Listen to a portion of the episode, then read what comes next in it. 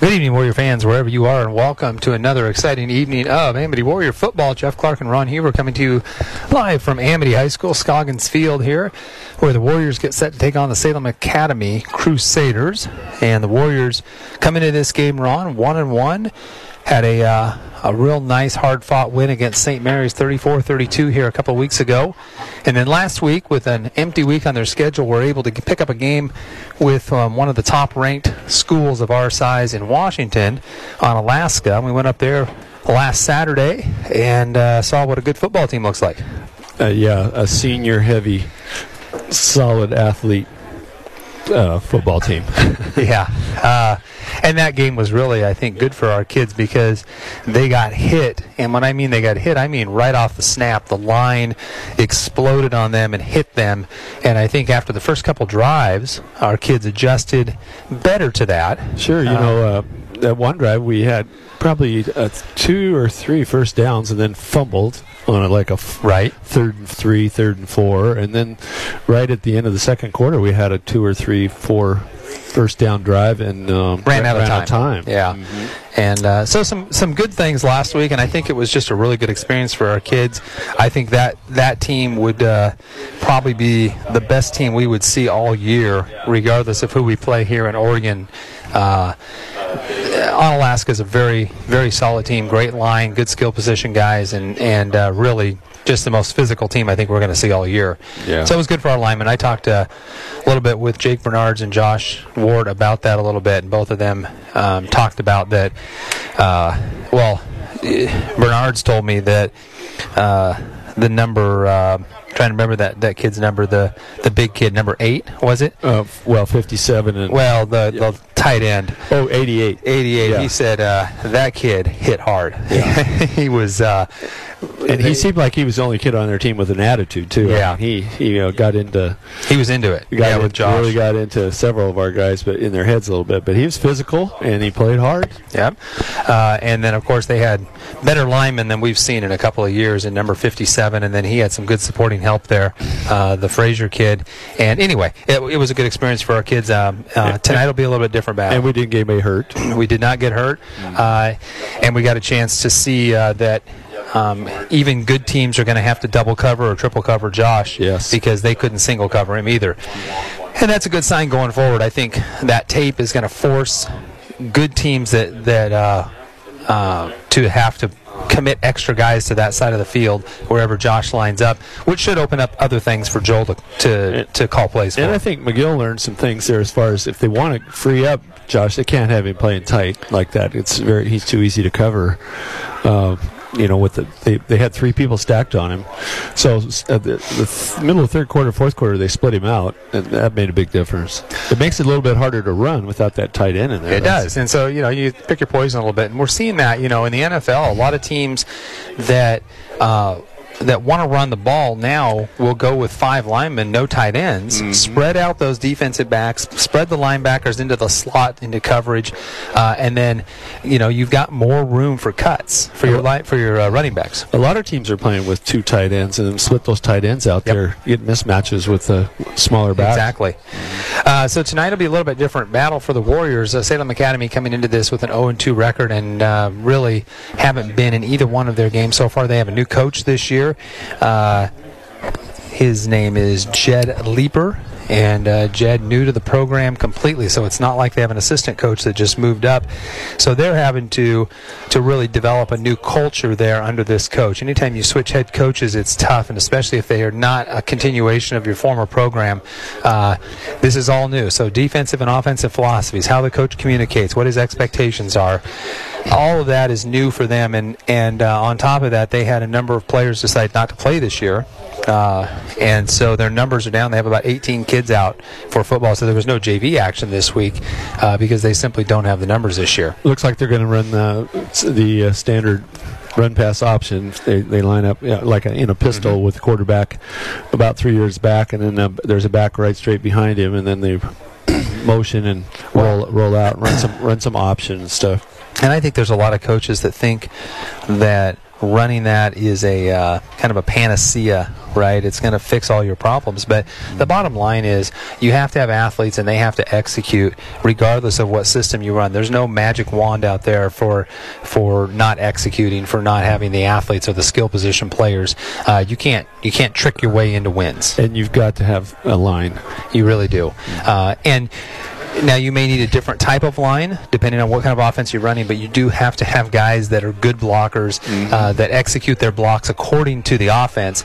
Uh, you know, and if you don't have that, it doesn't matter what offense you run. So, mm-hmm. um, you know, this is a game where the Warriors should win. Uh, they should win in a dominating fashion, but uh, you know, if you come in with that mentality, sometimes uh, you come out flat, and the other team can jump on you. And so I think, is I think if the Warriors get off to a good start, everything will be okay. If they don't, uh, who knows? We're still young. Uh, in, even two games into the season or whatever, we we still are.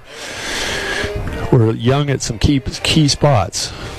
Absolutely. Mm-hmm. Um, Offensive line, especially. Yeah, you know they're still gaining experience. You really only have one kid that has started a lot on the offensive line. Now, the good news is Philip West is back. Uh, that um, eliminates um, some issues on both sides of the line. Yes, um, it helps the offensive line. He'll be playing uh, left guard right next to Bernards between Yoakum and Bernards there. Uh, Bernards at left tackle, and so that side of the line will be better for running behind now for sure. Uh, and it helps the defensive side. He plays defensive end on there, um, and he's he's been a good defensive end since you know his freshman year.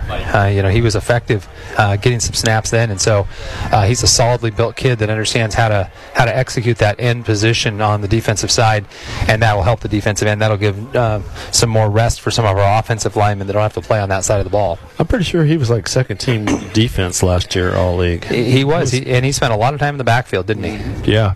So good to have Philip back, um, and I know uh, there's some kids that maybe didn't perform up to what their standards were last week individually, uh, and I know this will be maybe a little chance for some redemption. Uh, and I, I, know that Joel has had those conversations with those kids. We won't point out who they are, but I know there's some kids that you know Joel was really disappointed with during the game and, and afterwards watching tape, and, and really needs to see those kids step up and and uh, play like they're capable of playing. Field's in great condition. Um, we're going to uh, take a break here from me talking, and we're going to have Derek Barnett talk. Uh, he and I got a chance to sit down and uh, have a little conversation here, and so this will take us right up to kickoff. So uh, enjoy uh, a little update of fall sports here. This is Amity Warrior Football. We'll be back in just after this interview. I'm talking with uh, Derek Barnett here this evening before the Salem Academy game and kind of run through what's happening with fall sports here in Amity. Uh, it's actually off to a really good start. We've had uh, a lot of success in, in all of our sports so far. So, uh, Derek, welcome. How are you doing? Doing good, doing great. So let's uh, let's start with football uh, since we've got a football game tonight. Football team uh, one and one coming into this game with a uh, loss last week at Onalaska and a big win in the first week of the season against St. Mary's and a tough one, 34-32. Um, your perspective as an athletic director on what's going on with football this year? Well, we got a, a newer team, and I, I don't want to say newer team, but it's a younger team that is getting uh, that's had some experience in the past, and uh, now they're being asked to step up into some um, starting roles, and I think they're kind of starting to adjust to playing more. Some of those kids playing both sides. Like last week, we saw Bernards go offense and defense. So I remember him telling me how tired he was in the third and fourth quarter. So this those athletes, uh, you know, getting used to playing both sides of the ball and playing a full game actually is a little different. Last year we kind of those kids got in maybe halfway through third quarter and they're kind of done for the rest of the night. So a little different playing a complete game. And we've talked about that uh, we replaced the whole starting backfield. They were all seniors last year, and so there's a big learning curve there for you know Russell Brown and uh, Keelan or uh, Keenan Graham and and um, who else we got back there? Dylan Nyseth and Cody Dyke. Um, all of them had a role last year, mostly on the defensive side of the ball. Mm-hmm. Yeah, a lot on the defensive side of the ball. There, all of them were second stringers last year and got, like I said, their time in the third, fourth quarters. A lot, but now they're asked to take that full load, and it's a little different uh, when you're the the main guy. And I think they're starting to progress pretty well of figuring out blocks, getting their meshes together, and they're actually starting to play pretty well offensively. Actually, who's really jumped out to you on the football team this year as as really stepping it up? Well, Unfor- uh, I'm gonna have to say Cody Dyke. I mean, uh, defensively, he's kind of first two games he's been all over the field, and he was one of those ones. It's tough when you place a back replace a backfield like we had last year, and he's uh, getting a lot of those tough yards. I know Onalaska, he was one of our better runners uh, because he's able to shut off some of those blocks. He's a little bit bigger this year, a little bit faster and pretty strong kid, so he's able to get off a lot of those blocks and uh, actually throw some pretty good stiff arms last week too against some big boys. And in my opinion, we have is probably one of the most uncoverable receivers in Josh Ward in the state. If we get single coverage on him, I'm thinking it's six points almost every time. Yeah, he's one that uh, definitely you can see Onalaska did some film and uh, film work on us, and they uh, were doubling him everywhere he went. So he's a big threat. He's six foot six, Something like something that. like that, and going down the middle of the field is uh, not easy to uh, defend in 3A football. He's a physical player. You know, for, for a guy who is a basketball player in some people's minds, he, he might be a better tight end than he is basketball player. I mean, Yeah, he's a good basketball player. He's one of those ones that you can s- spread out and you obviously see him and make a big difference in throwing the ball to him, but you don't realize what he's doing down when he's down in the tight end position. You can all these down blocks, freeing Cody Dyke up for some of these bigger runs that he's been having this year. So he's doing really well, really on both sides of the ball. Let's talk about girls soccer. Uh, soccer program under Coach Andy Dyer really growing Mm-hmm. over the last few years, uh, and now uh, a team with what 24 We kids got on it? 26 kids out. 26, With co-op wow. Perrydale. and what three Perrydale kids Three there? Perrydale girls. And uh, they're winless so far this year, but I don't think the record really belies how successful they've been. Uh, they've gotten so far. They've played three games. They're 0, 2, and 1, and they've had two goals scored on them in the last 10 minutes of the total of the game. So they lost to Taft in the last five minutes, and then lost to the, uh, the other goal scored on in the last like three minutes of the game. So they're uh, defensively they are one of the best in the state right now, goal wise. Um, but they are a young team and, and an inexperienced team actually coming back and Now, Uh, now they have two ties now, right? After the Dayton one last week. two ties. Yes, So sorry, two Blanchet and Dayton, and and they've played a pretty tough schedule. Um, overall, they've played Blanchet and Taft and Salem Academy. Yep. So one, our league is actually one of the tougher ones. The North League is a little bit tougher um, with Western Christian and Catlin Gable and all them, but our league typically has a pretty good standing in the state playoffs the last few years of, with YC, Blanchet, Salem Academy, and a whole Blanchet uh, 0-0 after what we've gone through within the past has been pretty great for these girls. And it's exciting. I know. Uh, I hear nothing but good things coming from the kids in terms of playing for Coach Dyer. he's great. The kids love him no matter what he does. He's he's great. Yeah, He uh, he finds a way to get the kids to enjoy the game and learn the game at the same time, which is what you want in a high school coach. And we've got a uh, middle school program that's going to feed that. It looks like for the next few years, for sure. We've got uh, about 26 kids playing in the middle school, uh, and and some really nice athletes coming up that love the game of soccer. And and so it's really promising as you look forward because he's got some young players on the team at the varsity level that are starting, sophomores and freshmen that are getting playing time. And um, you you just have to think it's a really positive outlook long term for that program. Oh yeah, he, he came in uh, with only 13 girls his first year, and, and two years later to come up to 26 is a big thing for him to say. You know what kind of coaching kind of person he actually is to get more kids out, whether they're stars or not. But just get more kids out and get involved in athletics is what we like. And the middle school program is going to help keep those kids engaged from the youth soccer in that gap until they get to high school because we had a lot of kids that played youth soccer and they didn't play for two or three years then tried to play again in high school. That's hard. Your skills deteriorate and, and you know just your overall um, you know feel for the game goes away. Yeah, it's good because I think this is our first time we've had JV soccer almost probably ever. So they be look at these JV girls, um, you know, eight to ten games this year, learn the system, and then having Andy here for so long, those middle school kids now are learning his system and they're going to be better when exciting. It Yeah. really is pretty exciting, and, and I really foresee some some uh, playoff success in the future for Yeah. that group, uh, and that's really neat because Amity is not uh, something that you think of soccer when you think Amity, you know, No. and so Yeah, yeah. Uh, it's fantastic. Now let's talk volleyball. Uh, volleyball, uh, really, the program has. You know, when I got here in 2012, we made the state playoffs um, and got ousted by Valley Catholic up at their place in the first round. Uh, and since then, really, the program has been pretty down. Um, struggled to, you know, even make it to districts a lot of times, let alone get out of districts. This year seems to be a different story. What's going on with that volleyball program? This group of girls this year, they decided they wanted to. Uh, what I've been talking to the girls about, they are have, enjoying themselves playing with for Coach Ralston one, and they are enjoying themselves and enjoying the game this year. They wanted to have a good year this year, so I told them, "You guys, got, it's on you guys. You guys go out, enjoy yourselves, have fun, make it what you want, and wins will come. And right now, I mean, we're sitting at 7-0, um, seventh in state right now. I know it's still early, but 7-0 right now. We're going into the Cat, or St. M Christian or St. Academy tournament this weekend, um, which will face some pretty good competition to kind of see more of a gauge where our girls are at. But uh, this year they're uh, they've only lost three sets, so they are on a road, a pretty good road right now. And volleyball, you know, which you kind of touched on um, indirectly there, such a mental game. Your approach to it has everything to do with your success. Um, you know, how you come into it, how you see yourself as a team, how you interact with your teammates. You know, the skill set is one thing, but those skills coming together with six players on the floor and the and the girls who are rotating in uh, and really playing together as a team, trusting each other. Yeah. Uh, and there's some talent out there. I mean, Yeah. there's some outstanding young players. Uh, let's let's talk about that real quick. Who is who's really stood out to you this year on the volleyball floor? Uh, well, one of them is our, our sophomore setter, uh, Brooke Lopez. She's uh, done a lot of off-season, off-season work, and she's uh, a very good setter, um, but she's also upped her game kind of in her serving, uh, bringing some jump serves in. Uh, our first game against Jervis here at home, I think she went 19 straight points by herself.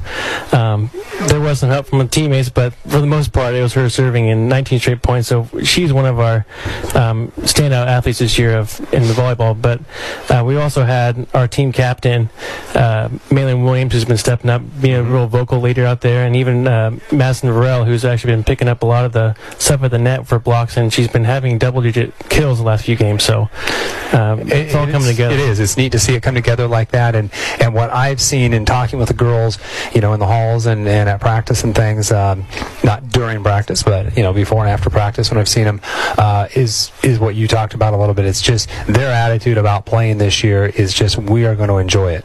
Yeah. Uh, and that just is contagious. You know, we, especially when you're four seniors, when leadership group has that attitude, the other kids will follow along. Yeah, and I, one of the things I liked about this group that I've actually made a comment to one of the girls, I asked them after the Willamina game, it was our first game we went to five sets with any team, um, and I asked them how it went. I go, it's a great win for them, and they, they said the best part was actually getting down in that game, and then seeing that our team was able to come together and get that win in the end. They said that was the best part of their season so far. So finally, let's talk about cross country. Cross country's down a little bit this year in terms of numbers, um, and I know uh, Coach Hayes would like to like to get some more more guys and girls out for that. But um, uh, where are they? I know they've got at least uh, one pretty competitive male runner um, in Drew McMullen. Yeah, Drew McMullen, he's he's down a little bit right now with uh, some plantar fasciitis, so he's struggling a little on that. But he's starting to get, um, he got some work done, and he's actually uh, starting to pick it up a little bit now. I talked to Coach Hayes the other day, and he said he's starting to get down to where he kind of needs to be. So uh, hopefully he can keep on his progression where he's at, um, and be back to where he was, and hopefully represent us again at state next year or this year. Yeah, and so um, so hopefully uh, that'll that'll continue to grow and bring some of those middle school kids up. And uh, but you know, bottom line is uh, a lot to offer for our kids, regardless of, of kind of what sport they like. There's there's a lot of good things going on with the program. Sorry about that, folks. I had to cut that a little short there. Interview with Derek. Uh, he was just wrapping things up, though, and I hope you enjoyed uh, hearing a little bit about what's going on here with our athletic programs this fall. Ron Huber and Jeff Clark coming to you live now as we get set for kickoff. Kicking off for the Crusaders, number 14, that is Chase Brown, a sophomore. And uh, this is a Salem Academy team as we watch them warm up. Um, not a real big team, not real experienced, and uh, so uh, it should be an opportunity for the Warriors if they execute well uh, to be able to uh, put some good numbers up tonight. Back deep for the Warriors, they're going with three guys back at about the 15 yard line. Got Braxton Morgan, Dylan Nyseth, and what's my other number back there, Ron? 24 would be uh, 14. Wyatt Hatch. Yeah. Oh, is it 14? 14 and 24. Oh, 14. I didn't see that. Yeah. So 14 is Luke Johnston back there. Mm-hmm. I thought it was 11. Apologize. So those are the three deep. The Warriors have had a hard, hard time on kickoff return. This Oh. ball, on onside it. kick, and it uh, might have made it 10 yards, and the Warriors did fall on it right at the 50-yard line. That was- that was a surprise. Philip Philip West. West, right on top of that. he got it right as it got to the 50-yard line. If it goes 10 yards, the other team can recover it, whether you've touched it or not. And Philip West waited for it to go the entire 10 yards and then fell on it. He could have gotten a little bit more aggressive, but I, I don't know if that was intentional or not. That was not intentional. I've just heard from the Salem Academy assistant coach up here. I think the kicker just slipped a little bit, caught the top of the ball. It almost turned out to be a great onside kick because nobody close. was ready for it. And Salem Academy's closer to it than our guys. All of a sudden, Our guys didn't know what was going on, obviously. All right. Josh Ward split out wide right, Weigert out to the left. They bring Dyke in motion, handoff right up the middle, Russell Brown. and Russell Brown plows the ball's loose, and I, think, Salem Academy's got it. Yes, he did. So one carry for seven yards and a fumble as Brown puts it on the ground, and Salem Academy will take over at the 43-yard line of Salem Academy. It looked to me that he did not have control of it from the handoff. He was kind of trying to get it as he was running. So the Warriors defense now have to stiffen up a little bit.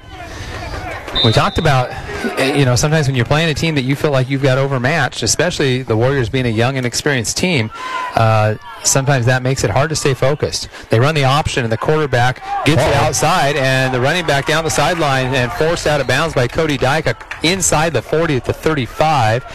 That running back was number 14, Chase Brown. And they ran a little option to the right. and Nobody had outside containment there, and immediately, how many yards on that play, Ron? Uh, 20. 15, Maybe 7, 21? 22. 22 yard, 21, 22 yard gain, something like that for Salem Academy as they run an option to the right, and the pitch man takes it around the corner. Lined up in an I formation. Wide receivers split out to the left. Quarterback in the pistol. Takes a snap, quick toss to the left. There's a huge hit and a wrap up and drilled backwards. Is that Keenan Graham coming in there? Keenan Graham. Keenan read that play all the way from his right cornerback position, came flying in and drilled the running back for a loss of about five yards. Second and 15 coming up for the Crusaders. Keenan playing that kind of uh, slot cornerback position there on the right side. He read that play all the way, came up and made a huge hit. Crusaders back in that pistol. One wide receiver split out each side. Out to the right is stand back. Out to the left is pass. There's a snap.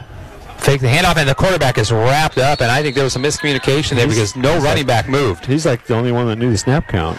Yeah, everybody else was still frozen. And maybe he didn't know the snap count either. Maybe the ball just got snapped. Because that's, I think you're right, Ron. It looked like it got snapped early, mm-hmm. right to the quarterback, and he just kind of stood there like, oh, why do I have the ball? There's nobody moving. So then loss of about two on the play, so third and 17. So Warriors give up a big play on the first play. They're caught a little flat footed after the turnover. Pistol formation. They bring 14 in motion. They hand to him. Right up the middle. He is wrapped up and dropped at about the 40 yard line of Amity. That will bring up fourth and 14. by Martinez, Enrique made a good read on that. 40 yard line. Yes, he did. Stepped right up in the hole, met the running back from the linebacker position there, and took him down. So punt formation here for the Crusaders from the Warriors 40. Back deep, George Hatch and Logan Grove will position themselves right at the goal line. Should let it go. Yes. They get it off barely.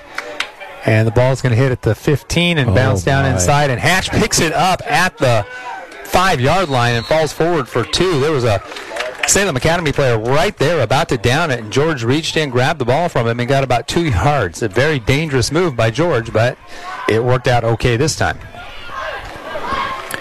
Number 67, Caden Solinger, there on the punt coverage for the Crusaders. Warriors backed up inside their own 10 yard line. They'll take over at the 7. first down. First and uh, they're going to mark it at the 8. First and 10 from the 8 yard line. Amity splits out Weigert to the left. Josh Ward lined up on the right end. Wing T formation. They bring Nyseth in motion. Hand to Brown. Brown plo- gets ahead there across the 10 to about the 14 yard line. I was going to say he plunged, but he didn't. He looked like he was going to plunge ahead, and then he kept his feet and picked up a couple more yards. Carry, Five yards on the carry. Second and five for the Warriors. Just spot that close to the 13 there. Kane Black bringing in the play from the sideline for the Warriors. Warriors in their home royal blue uniforms with gray trim, white helmets. Salem Academy, their road unis, black pants with some white and gray trim on them, white tops, and a gray helmet. Keenan under center. Takes a snap. Takes the handoff off the middle, gives it to Dyke. Dyke trying to get outside, and he is wrapped up and brought down by Baylor York. York, a soft or a uh, junior defensive lineman there, had good penetration and brought down Cody for a loss of about two or three yards there. They're going to spot it back at about the 10. Third down for the Warriors. Well read by the linebacker. That was lineman. That was uh, 67? defensive 62. 62. was on the tackle, defensive lineman. Yeah, he uh, looked like maybe he didn't get blocked.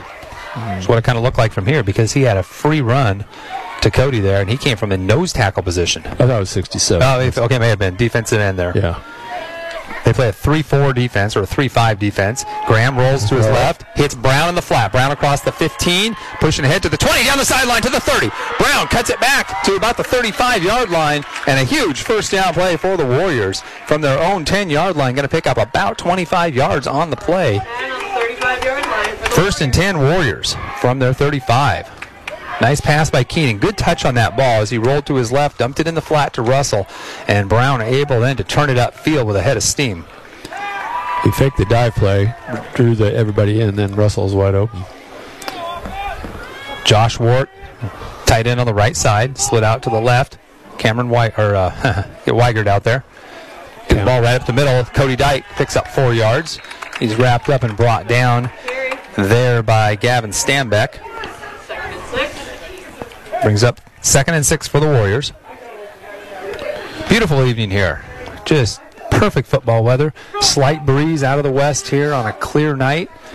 Cool temperatures. Lights are on as we get into the dusk time of the night. I formation now. Brown set up behind Graham. There's a handoff to Dyke going right, and he is piled up. Gains about two. 62 and four on the tackle. Four is Brandon Reed, the quarterback, uh, playing linebacker for him. And 64 is Aaron Macon. Nice tackle. Very little movement in offensive line in that one. Third and four. Doesn't look like there's too much on this on this right side. We're going to have to stay on the left, I think. Third and four for the Warriors. Ball at the 42 yard line of Amity. Fire up that ball! Fire up that ball! Let's go! Wing T formation. Fire up that ball! Like Weigert split out left. Going to hand it to Nyseth going around the left side. He's going to have the first down and more across the 50 to the 47 yard line, maybe the 48. First and 10 Warriors. Good job by Nyseth. Got what was blocked and then a little bit more around that left side. Good blocking out there on that left side, Ron. You were just talking about going left, and that's why. I think those are our two best offensive linemen right now. It'd be Jacob Bernards and Philip West. And one of them pulled. I think Philip pulled on that. Get out in front. Wing T formation, Ward on the right end.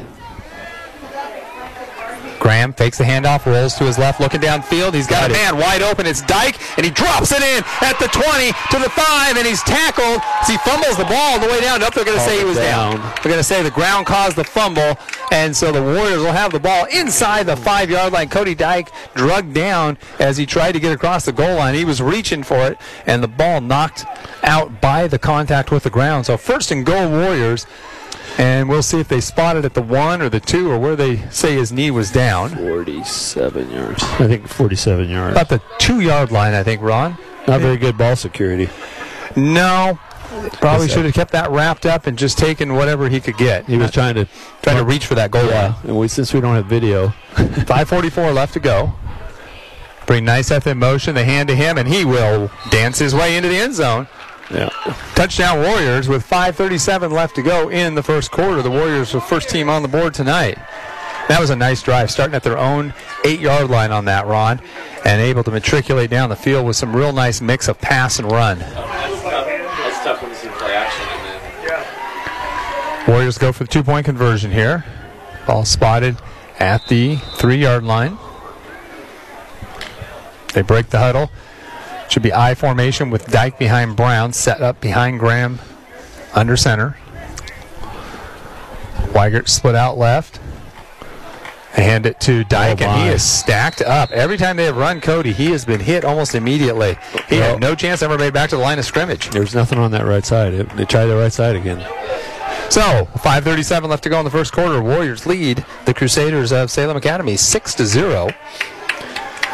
And a nice drive really highlighted there by the third down conversion, third and four conversion on the pass to Russell Brown. Uh, he picked up 25 on that. And then the deep pass play. How far was that pass 40 play? 47 yards. From Graham to Dyke down the seam. And so Cody not able to get anything going in the running game so far. Definitely able to get it going on that pass play. So two big plays there in the passing game, and the Warriors looking good on their first drive. Salem Academy, a young team, new coach, as we mentioned, uh, and uh, not a lot of players out. 18 guys dressed down for this game. Maybe 19. I think. I think. I think I counted seven subs. St. Warriors taking the field to kick off. And I think uh, I have to wait and see who he's got kicking off. I think he's got um, Sergio Alba kicking. I think Sergio's going to be doing the kicking from now on. Had never kicked before last week. And so he's new to the kicking game. Boy, what Joel wouldn't give for a guy who could drive the ball inside the 10 yard line in the air, huh? We've seen a few of those. Cascade Christian had one last year. Just killed us. We've had a couple foreign exchanges over the years that could do, it, but we just haven't one of, one of our own for a long time. Alba ready to kick off. Sergio takes the run up and kicks this one down the right sideline. It bounces at the 30, picked up at the 29, and a good pile up. Keenan Graham with the tackle at the 35 yard line. Helps up the ball carrier. Was number 12 on the return. That's Brady Brownell or Brownell. And uh, Keenan Graham, two good hits in this game now. One on the defensive end and one on this kickoff return. Keenan flying down the field, not afraid to lay a shoulder to somebody. And good sportsmanship. Keenan helped the guy back up after hitting Brownell hard. So just across the 35 yard line, the Crusaders start first and 10 there. I form or a pistol formation. Throwing down the Oh, seam, and he's got a man, and he missed him wide open was number eight Stone Spangle down that seam route. There was a blown coverage there because there was a defender chasing him. Had the ball been on target, Brownell, would- um, excuse me, Spangle would have been Spangle would have been running for a while. He was a uh, good play call. Had a play action fake there, froze the linebackers, and the uh, receiver just ran a seam route right past the defense. Cody, Cody just got Four wides. looked up in time to see the guy run by him. Four wides, two on each side. Bring a man in motion from the left is number 14. He was starting forward before the snap. They throw it to him in the flat, and Josh Ward with a big tackle wraps him up and drops him right at the line of scrimmage. Pass was to number 14. That's Chase Brown, and he had no chance of escaping the junior tight end slash defensive back, Josh Ward. It moved Josh all over the place. He- looked a little bit like Canadian football there because he was. He was moving towards the line of scrimmage Or, uh, that. what's the other one? Arena football. Arena football, yeah, you get the run at the line of scrimmage. I actually like that rule. I think it adds a lot of excitement to the game, but uh, not allowed in high school football, but uh, allowed tonight apparently. Three wide receivers to the right. Well, nope, I can't see what they've got. I think they've got a guy in the slot too. Yeah. So it looks like three receivers to the right. Bring one in motion, maybe two. Bring one in motion. They toss to him, and he is hit. Keenan Graham on the tackle again with a little help Tackled by Keenan Graham. from, I think, Wyatt Yoakum in on that tackle as well, and it'll be fourth and 10 as they hit him right at the line of scrimmage. That was a toss play to Stone Spangle. Down and 11 for the They brought him in motion and then kind of tossed it to him, uh, kind of a version of a jet sweep there. But Keenan Graham playing great containment. And I'm guessing the receivers just aren't blocking very well because that's twice Graham's made a tackle in the back or right at the line of scrimmage. Punt formation, high snap, gets it down, and hits it right, kicked it right into the back of his own lineman, and it's going to be down inside the 25 or right at the 25 yard line. I think he kicked that right into the butt Well- of his lineman, number 77, Emmett Brown. We had Brown. such good pressure up the middle that they drove the blockers back into the punter. I don't think I've ever seen a uh, self block there by Well- the offense, but you're right. It was the penetration there of the defensive line forcing that. So the Warriors take off with great field position. First and 10 from the 25 of the Crusaders. 3.54 left to go first quarter. 6 0 Warriors. And I'm wondering Make sure we've got good sound here. I haven't heard from anybody, but we'll give it a check here. Oh, Fumble, ball And ground, and they recover. What happened there, Ron? uh, they tried to run a counter, and they had so much penetration that you know hand, end up handed off to them almost. So the Warriors, with their second fumble and turnover of the game, I was looking down on that snap, trying to make sure we had some good sound here. And lo and behold, we turn it over immediately. So the Warriors return the favor there a little bit and give good field position. Well, they give the ball back. Not great field position, but they give the ball back at the 27 yard line for Salem, Salem Academy. They split three out to the left. Now they bring one back in to a tight end type position. One, one wide receiver to the right. There's the snap. Quick throw out to the left and off the hands and out of bounds. Incomplete pass. Pass intended for number nine, John Pass. Brandon Reed, quarterback. And it seems like Ron, the beginning, first couple of passes, always, anytime a opposing team tries to throw an out, they struggle with the crown of the field. This is another team that plays on turf where the field is flat, and Amity has a very crowned field. So when you're in the middle of the field, you are, you know, two or three feet higher than your receiver's feet, and so uh, it messes up that out pass. Tends to sail just like that one did. They bring a man in motion. a handoff to the fullback, and he plows ahead for a, maybe a couple of yards, maybe a yard. It's going to be third and long, third and nine, we'll call it. They ran the fullback right into the middle of the line there. Nowhere to go with Dylan Smith and company. Down inside three and a half minutes to go, first quarter, 6 0 Warriors. Crusaders break the huddle. They split pass out to the left and a wide receiver to the right. Pistol formation. They bring a man in motion. They're going to hang, Counter. hand off on the counter to number seven. He's wrapped up and brought down by Cody Dyke. That is Iverson on the carry.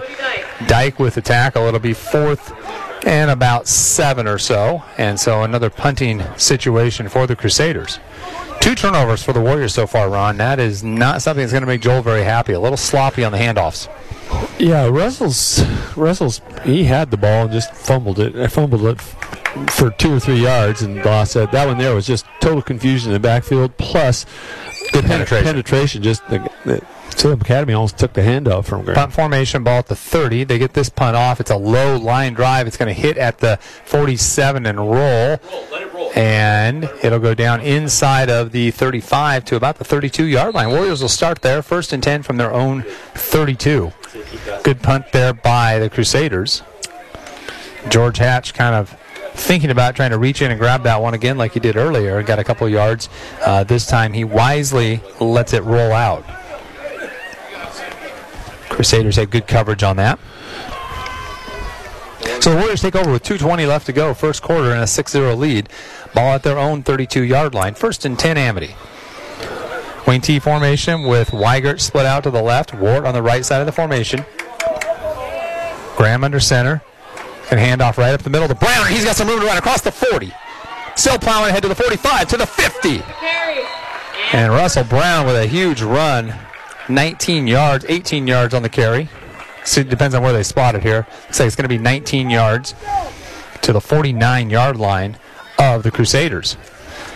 First and ten. Good power run there by Russell, but I'll tell you what I saw. One hand holding that ball as he was being tackled. I think that's something he's going to have to work on. When you're starting to get hit, when those guys get in close and you can anticipate the hit, you got to cover that up with two hands. Something West Streeter did so well last year. Only one fumble all year for West. Ward split out to the right side. Single coverage out there. The hand off to Brown right up the middle. And I'll tell you what, I guarantee Logan is talking to Joel right now about what they just saw on that defensive alignment. Warriors pick up a yard, second and nine. Yoakum coming to the sidelines to talk to uh, John Trumbley there He's not picking up. He's not sending it back in. They're getting so much penetration on that guy right up. 62 has been in the backfield several times. That was an animated discussion between an assistant coach and a lineman there. Ward again split out to the right side. Looks like Black out to the left. Graham drops, looking to pass. He's got Ward down the right sideline.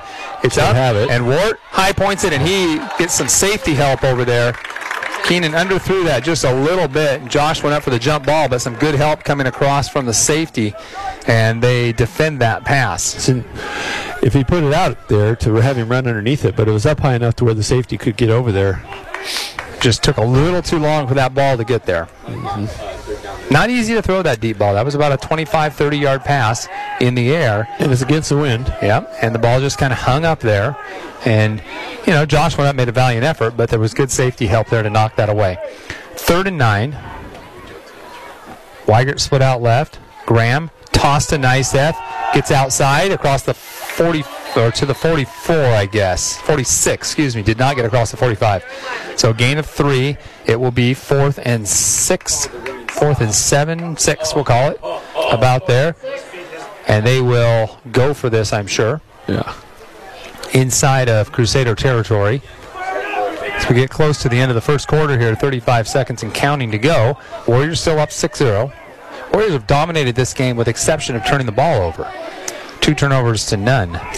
Though that block punt was kind of like a turnover mm-hmm. because of field position. Graham under center, Black out left.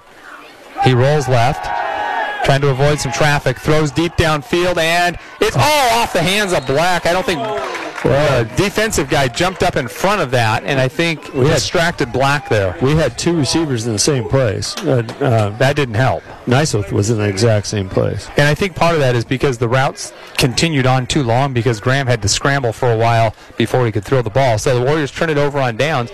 Crusader ball at the 45 yard line, their own 45 yard line. 15 seconds remaining, first quarter.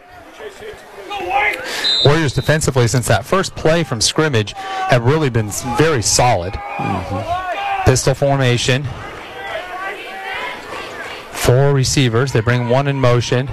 They they toss to him. Graham makes the tackle again. Keenan Graham has three excellent tackles here. And again, that was pass on the the toss from the quarterback, uh, Reed, and Graham with good penetration wrapping him up. And that is the end of the first quarter. This is Amity Warrior football. Warriors up 6 0 on the Crusaders. We'll be right back. Welcome back, Warrior fans. Warriors lead 6 0 as we head to the second quarter against the Salem Academy Crusaders here at Amity High School on this gorgeous fall night. I guess it's not quite fall yet, but it's really close. Feels like fall. Next week. Yeah, absolutely beautiful football weather. We'll call it late summer weather. And with all the rain we've had, uh, the field's in excellent shape. There's It really is. I know Joel was concerned about it getting torn up a little bit with all the usage on it. Uh, we had some middle school games here, and they had to use it for some practice one night because of some some muddy areas on the practice field. But uh, needless to say, as you mentioned, the uh, football field looks in great condition, and see if the Warriors can uh, do something about this uh, this offense of the Crusaders. Have to give Rooster Imlaw credit for taking care of the field. Pistol formation, that's- and they'll have a false start on the right guard. Yeah. Somebody moved. he jumped when the motion man jumped, and so it will be. Uh, it was already second and long after the loss on the previous play. Now it'll be second and super long. 19 to go. Got a good chain crew down there. Warriors creeping up towards the line of scrimmage. They fake the toss Josh Ward right in the this. hands. He tips the pass, and it goes incomplete. Josh Ward with a great defensive play as he came flying in from the left cornerback position, got a hand up and tipped the pass, and it fell incomplete, intended for number 28, uh, Justin Johnson, out there in the flat. Ward with an excellent job getting hands up in that passing lane. Third and 19. And right now you're playing uh, containment. Ward drops back now into a safety position, kind of a deep safety. Might call him a free safety. They don't think they call him that in this offense or this defensive alignment, but that's what he's playing. He's 15 yards off the ball. Quarterback drops, throws deep down the right side. Grove in coverage, and Grove knocks it away. Great play by Logan Grove, the sophomore. He was way off the receiver, but that ball hung up in the air quite a while. Grove made an excellent break on the ball and knocked it away right as it got to the receiver. He was actually totally turned around. The ball was up in the air long enough for him to make up for not being in the right place. Uh, you're right. He got turned around a little bit, had his back to the receiver, Yeah. and uh, Now the Warriors in their punt receiving formation here with Grove and George Hatch back deep. They're both stationed just inside the 40 yard line. High Oh, snap. man. Punter brings it down, gets a little run, and then kicks it off the side of his foot. It will hit at about the 47 and go down there before the Warriors can pick it up. They is down to bypass, and the Warriors take over with excellent field position. That high snap really blew that play up. The punter was able to scramble to his right. The punter, Luke John, uh, not Luke Johnson, sorry, wrong, 14, Chase Brown, able to corral that. But then by the time he did, the defense was coming right on him. He ran to his right a little bit and got off what kind of a kick he could without being hit and sacked. It was a rugby kick. He was just doing that on I don't think it was the one he practices, though. It didn't look good. Warriors with the ball at the 42 yard line of Salem Academy, first and 10. I formation. They bring Nyseth in motion. They hand to on the counter to Dyke. Dyke makes a couple guys miss. He breaks it up to the right side. He's in the 30, the 20, 15, 10, 5. Touchdown, Warriors! Cody Dyke with the run from 42 yards out on the counter. And he made one guy miss at the line and then broke it outside, and nobody could catch up with the senior. So that was the play they fumbled. Uh, where they faked- last time? yes, they faked it, faked the ball to Nyseth going one way, and then Dyke coming back the other way. And it's all timing, Ron. Yeah. Um, everybody has to be in the right spot at the right time and knowing what they're There, doing. there was not the penetration this time as there was last time. So that means the right side of the line did their job. Yes. Maybe the uh, conversation with Coach Trombley might have helped. Warriors lineups go for two with a 12 0 lead. Wing T formation with Black split into the left slot.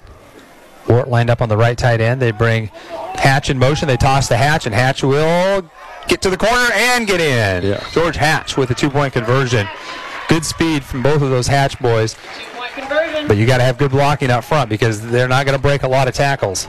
They're not real big kids, but boy, they do have some speed. Warriors go up 14 0, 11 28 left to go here in the second quarter. This is Amity Warrior Football. We'll be right back. Welcome back to Amity Warrior Football, fans, wherever you are. Jeff Clark and Ron Huber bringing you live action from Amity High School Scoggins Field here, home of the Warriors. 11:28 left to go in the first half. Warriors lead the Salem Academy Crusaders 14 to 0 on a nice 42-yard run on a counter by Cody Dyke, and the Warriors take a commanding lead here in the first half. Sergio Alba ready to kick off. Return men for the Crusaders back at about the 20-yard line. Alba might have had an offsides. They didn't call it. Kicks it to the 40, and it is covered by have the. Warriors. We might have it. They're going to say it went out of Out of bounds bounds. first. Great effort there. I want to see who that was. That was Russell Brown. No, that was Logan Grove. Logan Number Grove. 40, hustling down that sideline. Almost got to the ball before it went out of bounds, but not able to uh, get a part of his body inbounds as he dove for that ball. But a great effort. And they will start. Where are they going to spot this? Should be the 35, right? So But they're not. Hey, Not sure what they're do doing They have it. They can re-kick, right? Remember, wasn't that the deal? If it goes What? out of bounds, they can re-kick, and that's what happened when we played Rainier. yeah, made us re-kick it a couple times. Ball in 35. So the Crusaders will take it there. It almost ended up being an amazing kick. If it had stayed in bounds, one more bounds, I think Logan Grove would have recovered it on the far sideline. Crusaders were kind of passive in how they attacked that ball. Looked like uh, the way we return kicks sometimes. Our kick return has not been stellar so far this year. All right, pistol formation for the Crusaders. Quarterback is Brandon Reed, junior. Brings a man in motion. The hand to the up back, and he is stacked up. Gets about a yard or so falling forward. Good penetration there. Number, who is that on that tackle? I think that's Enrique Martinez, And- number 32 on the tackle. They're not going to move Dylan Smith. They're trying to run right over Dylan Smith. It's not going to happen. Well, I think they hit him and then kind of slid to the side, and that's when Enrique filled that hole, finished it off. They get one yard on the play, second and nine for the Crusaders. Ball at the 37 yard line of Salem Academy. Long time in the huddle here. This is going to be a delay if they don't hurry. They hustle up to the line. Split Stanback out to the right. I can't see who's split out to the left. Can't see the number out there. One receiver split out wide. This is not good. Quarterback talking, Yeah. and they're going to have a timeout taken by Salem Academy. I think they were headed for a delay of game. Uh, So timeout taken. referee had his hand up for five seconds, so Uh, I think coach was watching that pretty carefully. So it was a good timeout by him to avoid the five-yard penalty. So with this timeout, we'll take one also real briefly. 10:33 left to go in the first half. Warriors up 14-0 on Salem Academy. This is Warrior football. Dollars, it can't. Welcome back to Amity Warrior football. Uh, teams come back onto the field after the timeout. Salem Academy is getting very close to a delay of game, and so coach called a timeout, and uh, now they're back out there. Coach Leaper, new coach for Salem Academy this year, building a program. Not an easy task, especially when enrollment is down like it is. They give to the counter here, and Josh Ward right there to cause number three to slide down. That was Stanback. They brought him on the kind of the jet sweep, faked it to the fullback, gave it to Stanback, and Ward had great penetration. Stanback fell down as he tried to kind of put the brakes on, just went down to one knee. He was going to get lit up pretty good by number 87. Third down. Now third and 13, and they'll drop Ward into the safety position there. Passing downs, they, they rush in three. And uh, we got five linebackers. They bring a man in motion. Quarterback pitch, gets it outside, Stanback. He missed one guy missed, and then oh, a nice hit by Russell Brown. Brown. Logan Grove was there and was starting to wrap up. Brown came in and finished off the play, took Stanback down after a gain of about four, three or four yards, right to the 35 yard line, and it'll be punt time, fourth and 10 for the Crusaders. Nice hit there by Russell Brown. He came with a full head of steam. From the other side of the field, too, by the way. He's playing right defensive end, and he made the tackle here on the far left sideline. So great hustle by the senior. Never giving up on the play. Punt formation.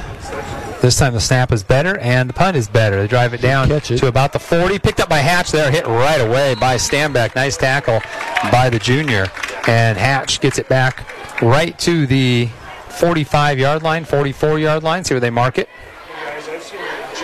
And the Warriors will have the ball first and 10 there.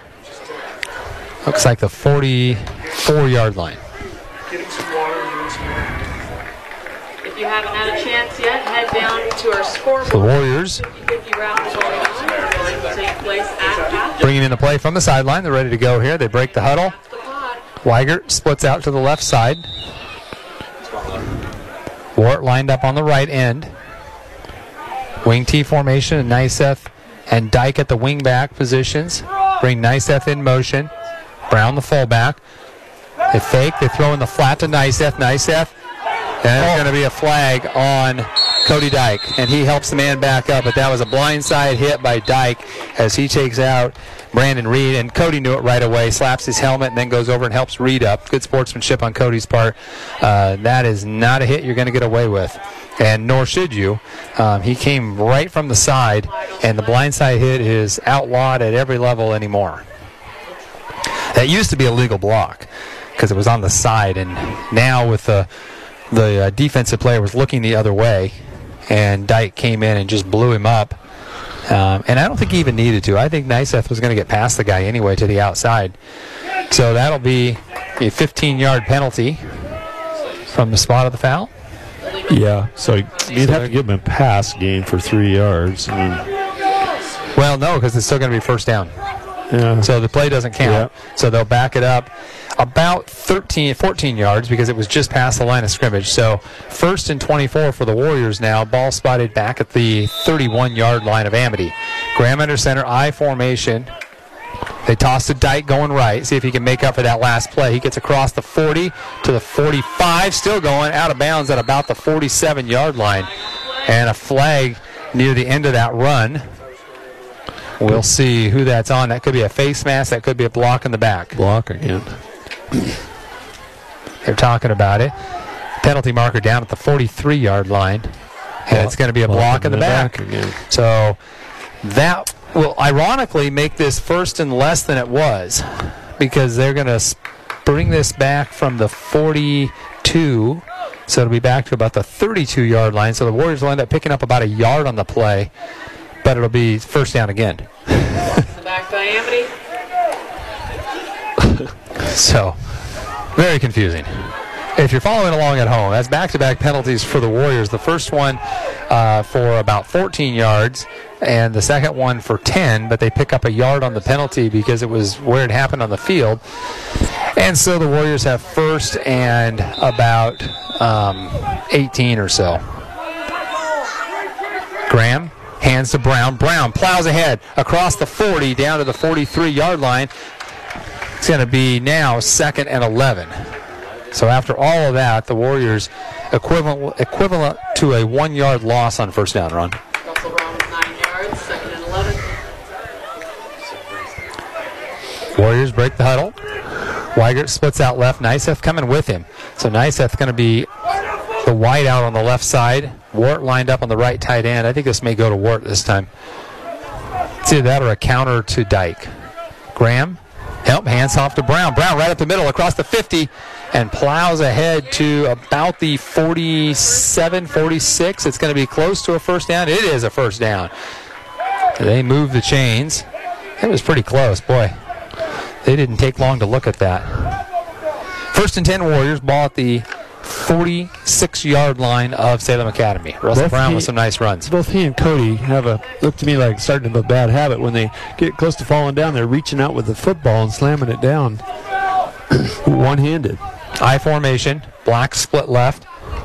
Handed Dyke going right. He's got a little room around the corner, and he gets about six yards on the play, maybe seven to the 39 yard line. It will be second and four. Nice power running there by the senior Dyke. Clock ticking down to 7:20 and counting here in the second quarter. 14-0 Warriors, and they're driving again. Very methodical here on this drive. Nothing fancy. Wing T formation now with Hatch split out left. George Hatch. Graham under center. Brings Nyseth in motion. He's going to pass. He drops. He throws to Hatch down the left side. Hatch makes an adjustment. Oh, makes a catch at the five. And he is. Are they going to mark him in? I'm going to say he is a touchdown. George Hatch with an outstanding over the shoulder catch. What a throw by Keenan Graham. And Graham celebrates with the senior tackle. Jake Bernards back at the 35 yard line with a little hip bump. George Hatch, what a catch. Good speed. I have not seen Hatch make a catch like that uh, in the open field. Um, but boy, accelerated away from the defensive back and pulled that throw in up over the shoulder and maintained his balance just long enough to get across the goal line. Of course, the officials aren't really in position to know whether his knee was down or not because they're trailing the play by 15, 20 yards. Graham under center for the two point conversion. They bring Nyseth in motion. Graham fumbles. Picks it up No. and will not get in. First fumble snap we've seen this year, Ron. Yeah. So I think Keenan pulled out just a little quick there, never really had the ball.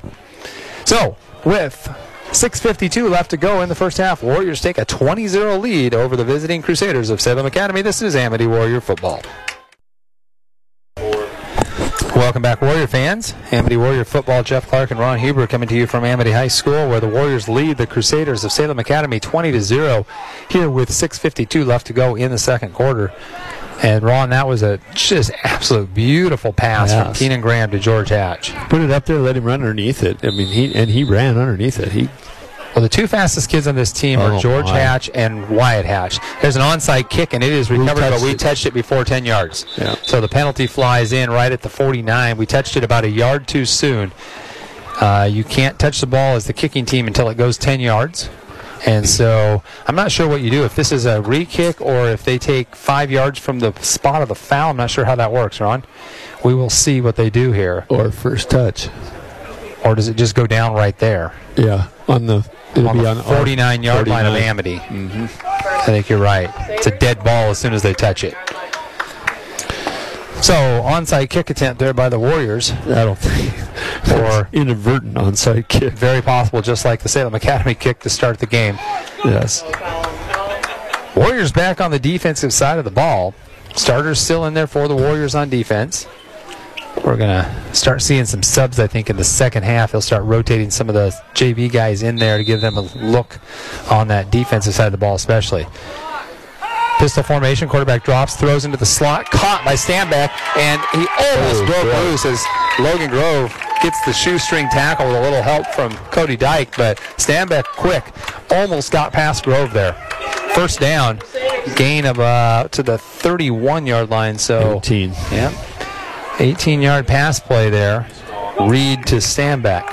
That was a quick pass. That was a nice, accurate pass. First time we've seen that all game. Starting at the 31 yard line.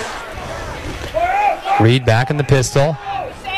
Takes a snap. Throws again to the outside. This one tipped by Josh Ward. Boy, it's hard to throw over six six, isn't it? He was close to picking that. Josh anticipating that, got in the passing lane and got a hand on it. Dangerous pass to make because if the defense does jump that route and able to get the pick, it is six points going the other way because there's nobody anywhere near that defensive player. Ward kind of shaking his head a little bit like, oh, I was so close, so close. Pistol formation. It's kind of like the shotgun, but a little closer up. Bring a man in motion. Reed takes the snap. There's a handoff to the fullback, and he is stacked up and brought down. That's Graham and Dylan Smith, and Nyseth in on the play. And a flag Uh-oh. comes in at the end of the play. Nyseth got up, compl- you know, kind of waving his arms, like he didn't like something that happened. But I'm mm-hmm. not sure. Pers- And 55 limping off the field for Salem Oh, Academy, and it's going to be a face face mask. mask against the Warriors. Maybe that's what Dylan was upset about. Maybe he he got a hand on that face mask, or he knew somebody else did. 55, little gimpy. Maybe took a helmet to the knee there as he comes off. That's uh, Luke Miller, uh, junior lineman. So, freshman lineman.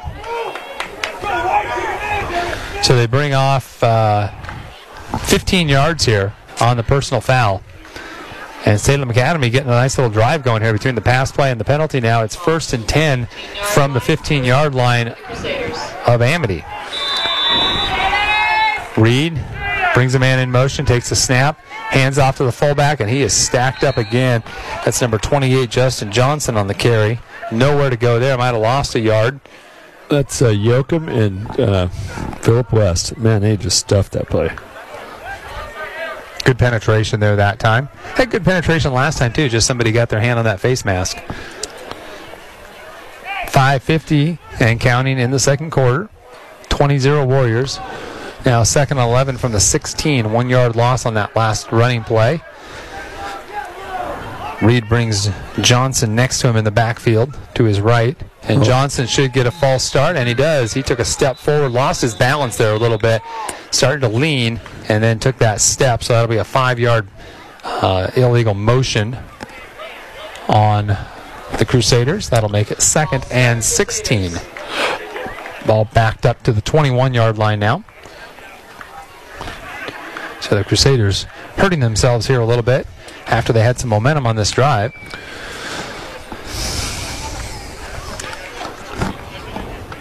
That front three on the Warriors doing a good job of getting some penetration there. Dylan Smith at the nose tackle. And The two ends are Philip West and Russell Brown. Boy, that's tough. And Yeah. yeah, since since that first play of the game, they have really spent a lot of time in the backfield. Reed. And we're going to have a. I think that might be on Brown this time. Brown jumped and then the left guard jumped. I think it's going to be offsides on Brown. Did he go in the zone? Did he cross the neutrals? Oh, they're going to talk about it and see if Brown got into the neutral zone and then the guard jumped. It'll be on the Warriors. If the guard jumped before Brown, it's going to be against Warriors. So offsides. Yep.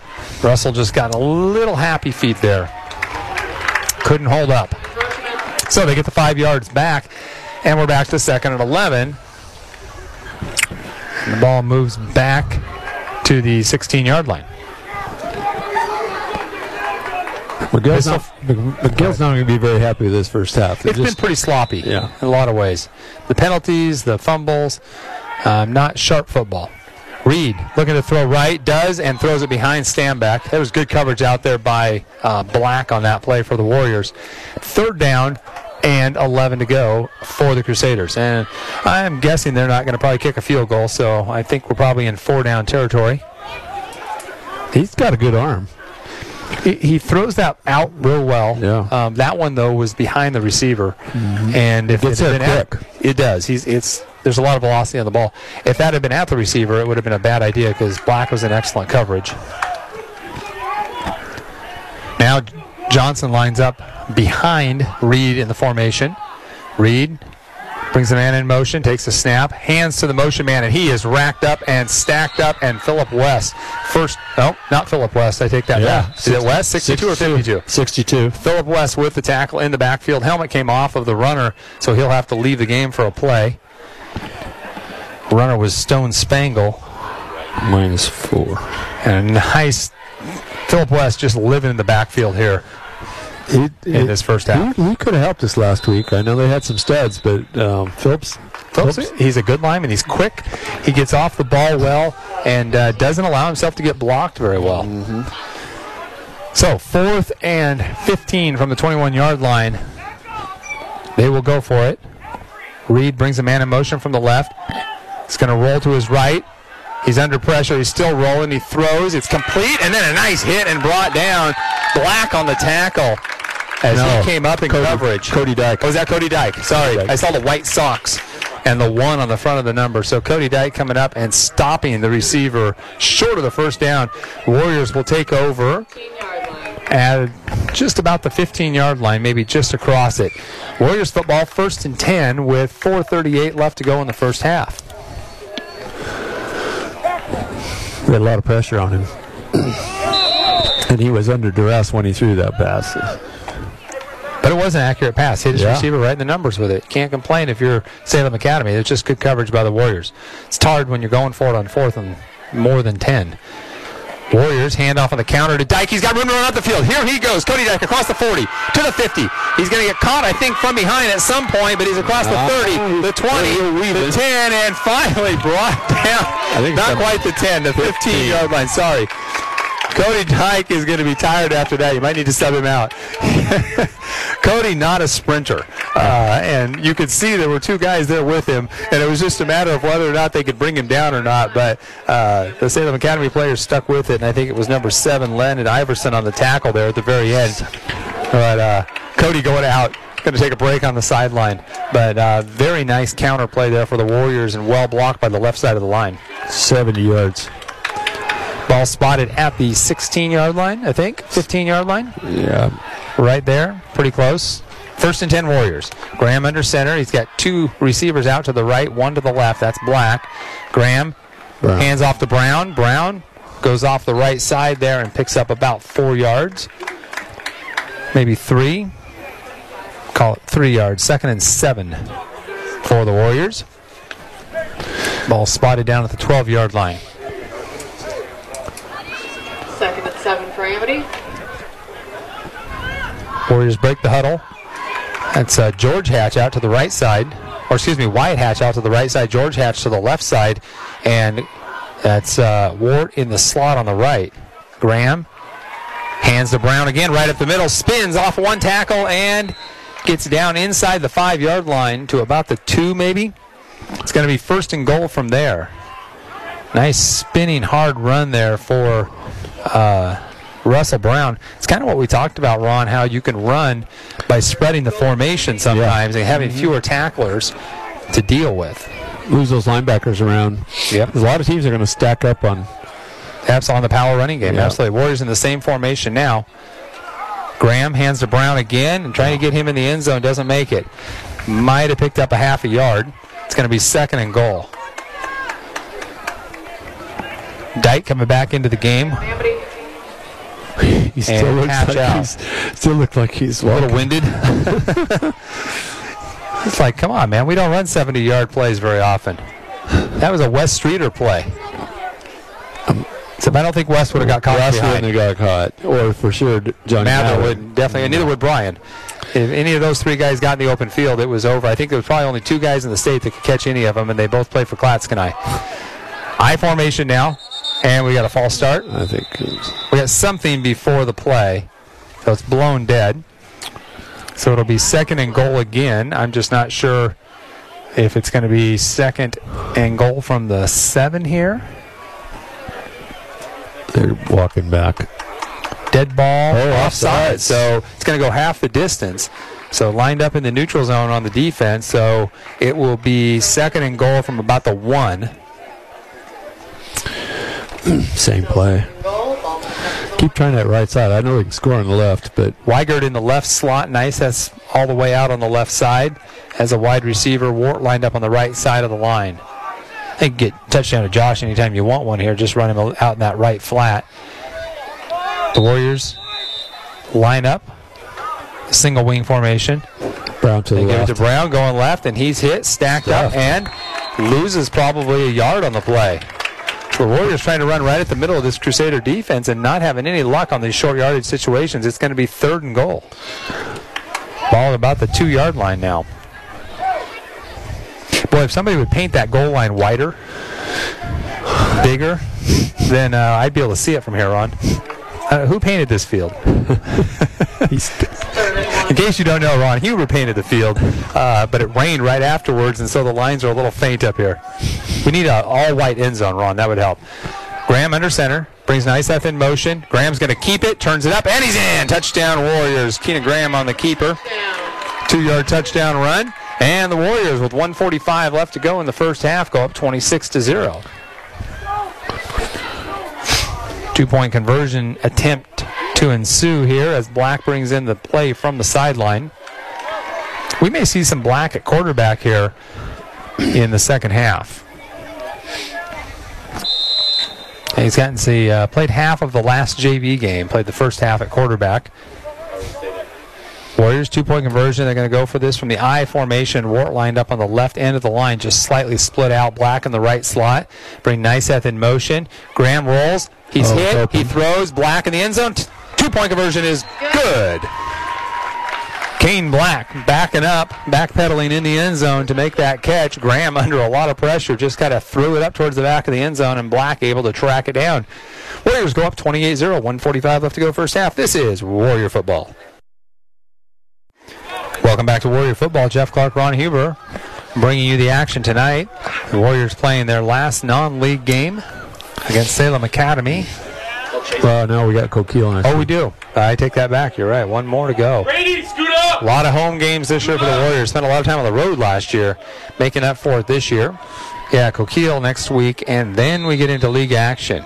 Warriors set to kick off. Alba drives this one There deep down the left side. If it'll stay in bounds, it does. It rolls down inside the 10 and out of Oh. bounds at about the seven yard line. It'll come back to the 35. Alba almost had a great kick there. Good air. Uh, nice hang time. If he would just bring that in about maybe four or five yards in from the sideline towards the middle of the field, that ball might have rolled down inside the five, and that would be a nice change for our kicking game, Ron. It had one more roll over than it needed. It, it just went end over end over end. It just needed to stop one. Well, that's the problem with the Crown Field, right? It's that it's rolling left because it's on the left side of the field. It's rolling towards that left sideline Yep. every time it hits. 145 left to go. First half, 28-0. Warriors up. The last time Salem Academy had the ball, they put a nice little drive together on the back of some passing and some penalties on the Warriors, but it stalled out at the 15-yard line. Pistol formation. Reed, quarterback. He's got three wide receivers bunched on the right side of the line. So got, let's see, somebody's up on the line. They're trying to figure out their Now spacing there. They're making sure nobody's covered. They toss right. Ward comes in, makes the tackle. Josh Ward with an outstanding play from that right cornerback position. He came flying in, wrapped up Johnson. It was a quick toss, and nobody's blocking Ward there. I don't know why. The receivers aren't accounting for him. He just blitzed into there and made the play. A loss of about seven on the play. Second and 17 for the Crusaders. Josh Ward and Keenan Graham have lived in that back or the uh, I wouldn't say the backfield. They've lived in that behind the line of scrimmage anytime they've tried to run outside. They've just come flying in there unaccounted for. So I don't know if the receivers don't understand blocking assignments or if for some reason they're supposed to make that guy miss and I'm not sure what the strategy is there. It's not working. Bring a man in motion from the right. They hand to the fullback. Johnson, he's got some room to run. Dyke wraps him up. Nice open field tackle there by Dyke as Johnson came flying through a big hole in the middle of that line. Two linebackers blitzed, and they both ran right by the ball carrier. Ball out to the 40 yard line. Timeout. And a timeout taken by Salem Academy to stop the clock with 42 seconds to go in the first half. That was a gain of probably Mm, 13 yards. I could hear Trombley yelling at those linebackers because they both ran right by the ball carrier. And John comes out from the sideline to talk to his defense during this timeout. Warriors looking to finish this first half strong. Now, this Salem Academy team has two games under their belt. They lost last week to Umatilla 19 to 0. Uh, Umatilla currently ranked eighth in the state, but I'm thinking they're not as strong as that might indicate. They lost in week one to Pleasant Hill 48 to 6. I wouldn't put much stock in that. That was the first game under a new coach. Uh, so now, here in the third game of the season, I think you're seeing a little bit more what Salem Academy is going to be this year. Um, and they're uh, definitely in a lower tier here uh, than they were last year, even, I think. The 50-50 raffle underneath the scoreboard. Warriors get back out onto the field. 42 seconds remaining, first half. Ball at the 40 uh, yard line of Salem Academy. One wide receiver split out both directions. Quarterback drops, throws out to the right side. He's got Stanback. Stanback down the right sideline and out of bounds at the 40, just inside the 40 yard line, maybe the 39. Big first down there by Stanback. Nice pass by Reed. And that's clearly his favorite target. Stanback, good athlete, quick, uh, and good hands. And that was uh, another one where he, once he caught the ball, really a nice job of avoiding tacklers, making them miss, uh, and working his way down that sideline for another 8 to 10 yards. Went out of bounds with 34 seconds to go in the first half. Stanback on the right slot again. Reed drops, looks left, throws in the seam route. That's going to be intercepted by Cody Dyke. He read it all the way. Dyke across the 30 to the 40 to the 45, cuts back to the 50 and hit there at the 49 yard line by John Pass. Wide receiver came up and stuck Cody pretty good there. Great interception by Cody. He was just playing deep and watching the quarterback's eyes, and he tracked that ball all the way, jumped that route. Cody Dyke with another interception. He's got several this year. I don't know how many, but several. Cody with a very high football IQ on that defensive side of the ball. He reads and reacts very, very well. He's not the fastest guy on the field. He's not the biggest guy, uh, but that football IQ makes up for a lot, and he's tough. I wouldn't be surprised if he just takes a knee. Nope, he's going to throw it. Graham drops under pressure, throws it to Dyke, and he couldn't hang onto it. That pass was a little low, down about his knees, as the screen pass almost was completed. Graham, under a lot of pressure there, just kind of rushed that throw just a tad bit, and uh, Cody having a hard time reaching back and down to pull it in. Bobbled it and dropped it. Second and 10, ball at the 50 yard line. 20 seconds left to go, first half. Got some wheels over here on the left. Black splits out to the left side. Ward lined up on the right side at the tight end position. Wing T formation. Graham fakes the handoff to Nyseth, drops, throws deep. Oh my. He's throwing for Black. Black runs. Oh, he couldn't quite get it. Kane Black almost pulled that in. Nice pass by Keenan Graham. Gave Black a chance, but he just couldn't quite get to it. How far did he throw that ball in the air? Uh, 50 yards. Yeah. Uh, Keenan's got an arm on him. The motion's a little funky, and we tease him about it a little bit because he kind of drops that back shoulder and loops the ball a little bit. But he's accurate, and he throws a pretty good deep ball. That uh, gave Kane a chance anyway. Mm-hmm. I mean, it was in, it was within a couple feet of being completed from 50 yards away. It was about the five yard line where that ball ended up hitting the ground. Graham brings a man in motion, fakes the counter, throwing deep, again. again, This time going Josh. to Ward, Oh. and he overthrew Josh by 10 yards. And Josh was double, almost triple covered out there. There wasn't really much room to go. It's fourth and 10 for the Warriors. Six seconds. Six seconds to go, so I don't know if he'll take another shot at this or not. Sure. Might as well. Maybe it'll be Hatch this time. Black brings the play in from the sideline. Hatch not in the game. See, you throw it at Josh, you get triple coverage. You throw it at Kane, you get single coverage. Mm-hmm. There's no question what the tape is out there. If you don't, if you don't double and triple cover Josh Ward, you're in a lot of trouble. Fake the handoff. They give the counter to Dyke. Dyke to the right side, across the 40, to the 30, down the sideline, to the 20, Good 10, there. 5, Touchdown, Cody Dyke on a running play from the 50 yard line on the counter. Everybody was thinking pass, and Joel mixed it up, called that counter play. And Cody Dyke, the same one he ran for 70 yards earlier, this one finishes in the end zone down the sideline. He made it to the end zone. Cody with 120 yards on two runs. Nice play call by Coach McGill, calling exactly what the defense wouldn't expect on a fourth and 10 from the 50. Those are the kind of plays you called last year when you had Mather and Hatch and uh, Streeter back there. But this time, it's Cody Dyke taking it from the 50. and that counterplay, they just don't. Uh, they're not seeing it. By the time they're they, going, they're going for the fake. by the time they see it, he's past them. Warriors line up to go for two with no time left on the clock here in the first half. Graham brings Nyseth in motion, tosses to him. They run a reverse to Hatch. Hatch got blockers. He's going to he's throw. It's Ward in the end zone. Two point conversion's good.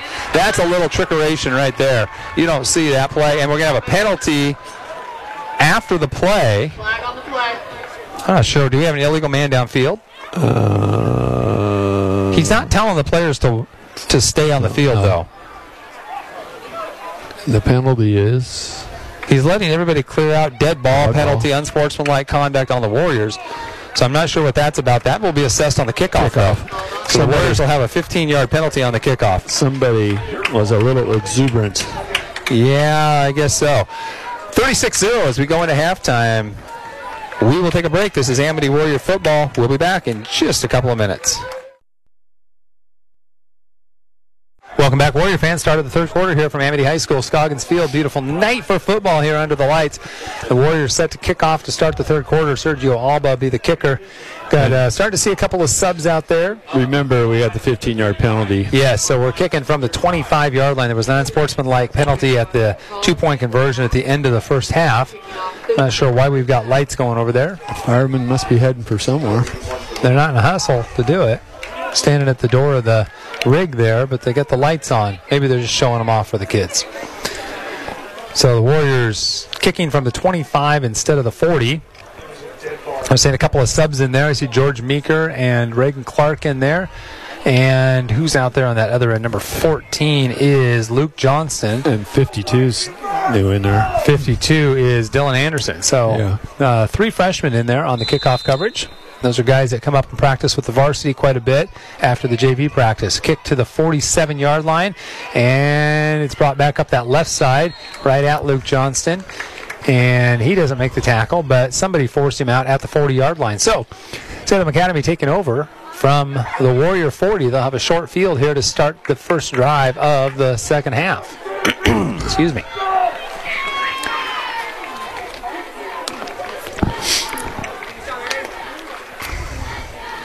Looking out, see if there's anybody new. It looks like the starting defense still for the Warriors, so no subs on that side. Need a couple of scores to get it to a running clock here. But I think we'll start to see some subs coming in on both sides of the ball. There's a handoff to the fullback, and we've got a penalty flag. I think that might be illegal shift, Ron. They, they didn't have enough, enough people in the backfield. They both guys, both these guys were up on the line. So it'll be a uh, illegal procedure call here on alignment. Ron's thinking.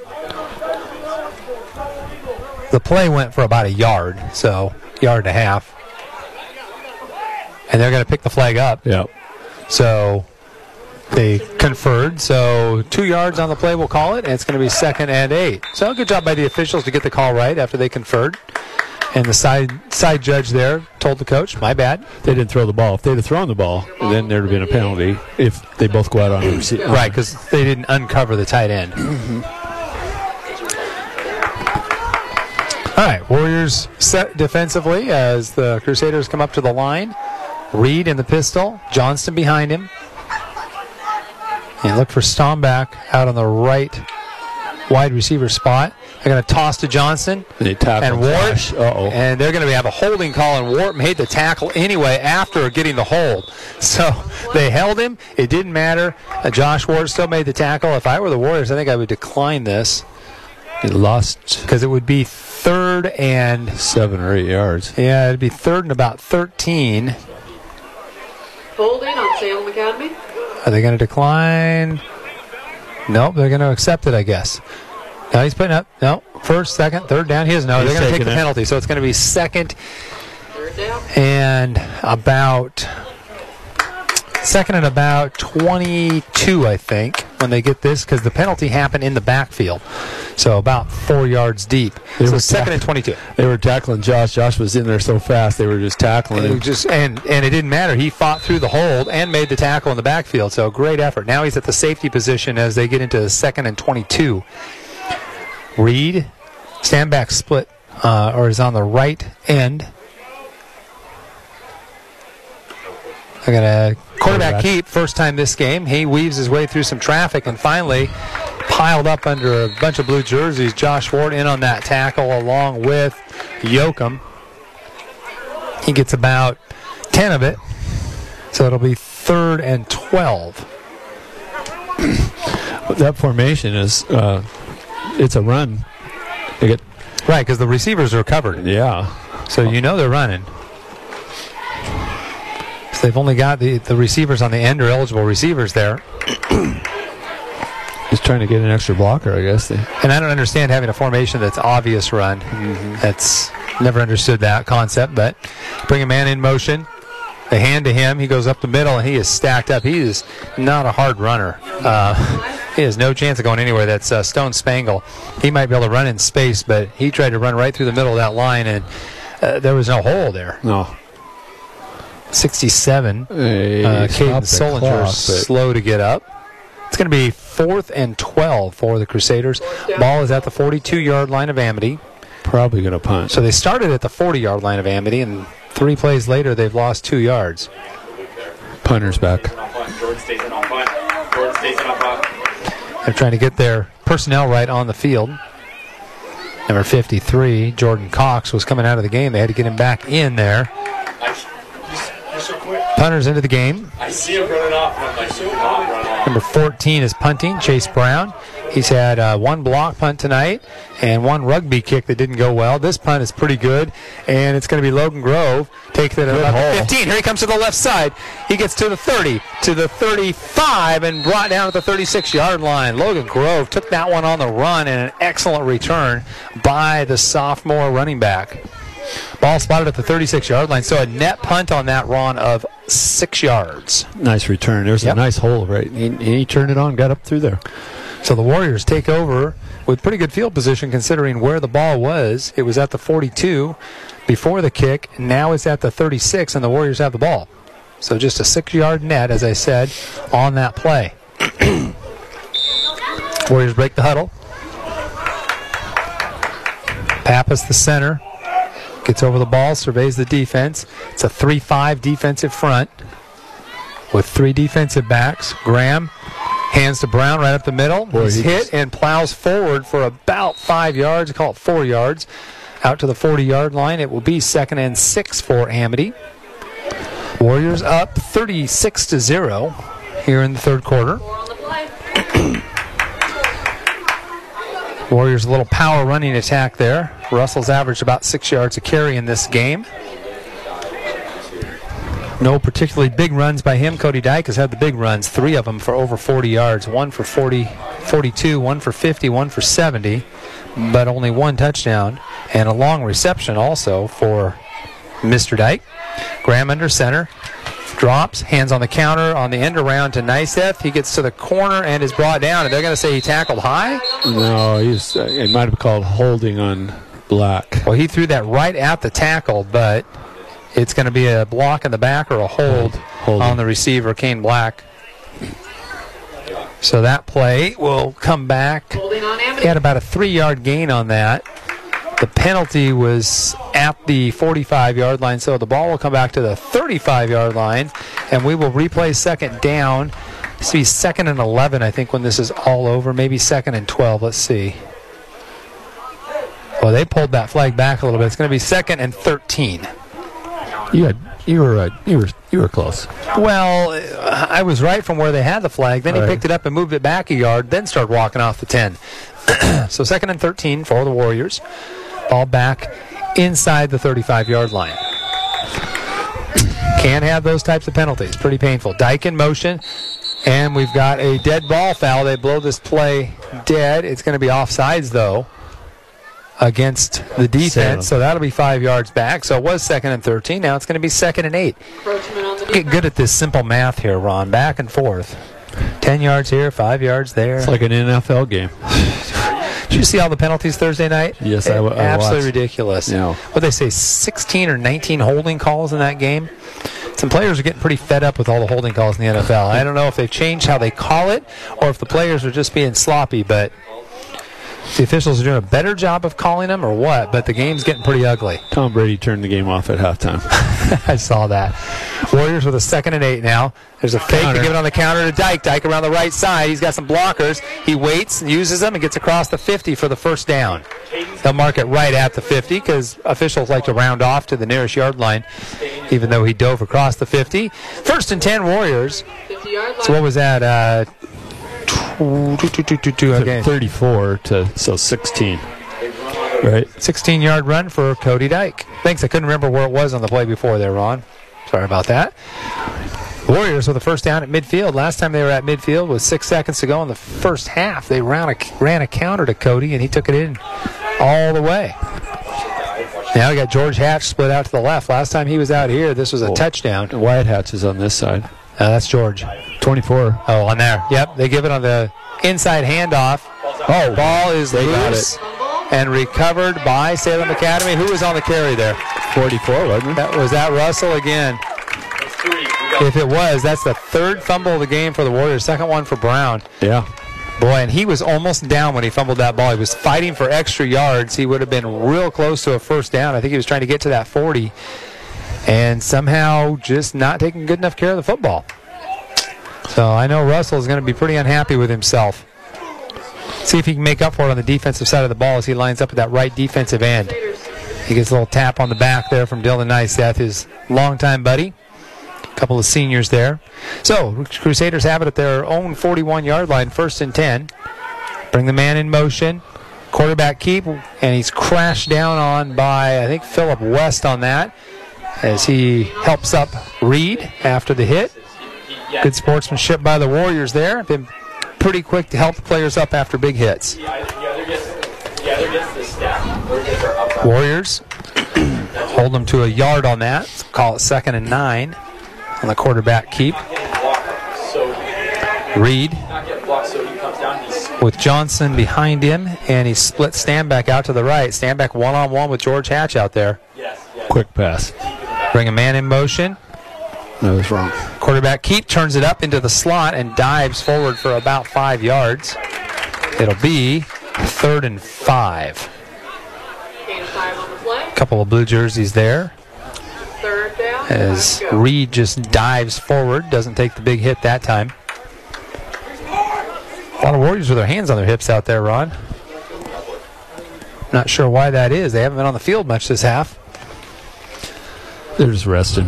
Okay. Stanback again, split out to the right, and that's the main target for Reed. That's where he wants to throw the ball. He's got single coverage out there with George Hatch. Bring the man in motion from the left. It's on the reverse, oh, and yeah, there's a pile up and brought down Spangle on the inside reverse. And Nyseth with a great tackle, as Ron said there. Getting good penetration, staying home like you're supposed to, and letting the play come to you, not over pursuing. A good job there by the senior linebacker. That is a loss of about, what, two or three? Takes them back to a fourth and seven. They're going to go for it this time. Well, you might as well when you're down 36 0. They've got two wide receivers right. Stanback the furthest one out. I'm guessing that's where they go. They moved. And then we've got a false start. We had movement on both sides of the line, but I don't think the Warriors got into the neutral zone on that one. No. They get together and talk about it over the ball. It will be a false start on Salem Academy. So what was a fourth and eight will now be a fourth and 13. They might punt now. I think they'll still go for it. It's not going to change the outcome of the game. Not that much harder to get 13 than it is to get 8 through the passing game, so might as well. But I got to think that Reed wants to find Stanback on this. I mean, that's that's the guy, and and now uh, So Hatch Hatch will have Stanback in coverage. Josh will have the slot guy. Now they switch. Josh going to And be Josh right in is the middle of it. outside. Quarterback under pressure, rolls to his left, throws back towards the middle, incomplete. Really had no chance of completing that pass at all. As the Warriors had good pressure on him, he was rolling left, trying to throw back to the middle of the field, and I think he realized he had nothing and just threw it into the dirt because it would have been picked if he had kept it up in the air. I think he could see that coming. Warriors take over at the 30, uh, I'll call it the 39 yard line of Salem Academy. So great field position for the Warriors.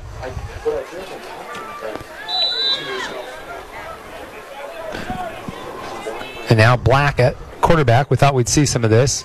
Weigert split out left.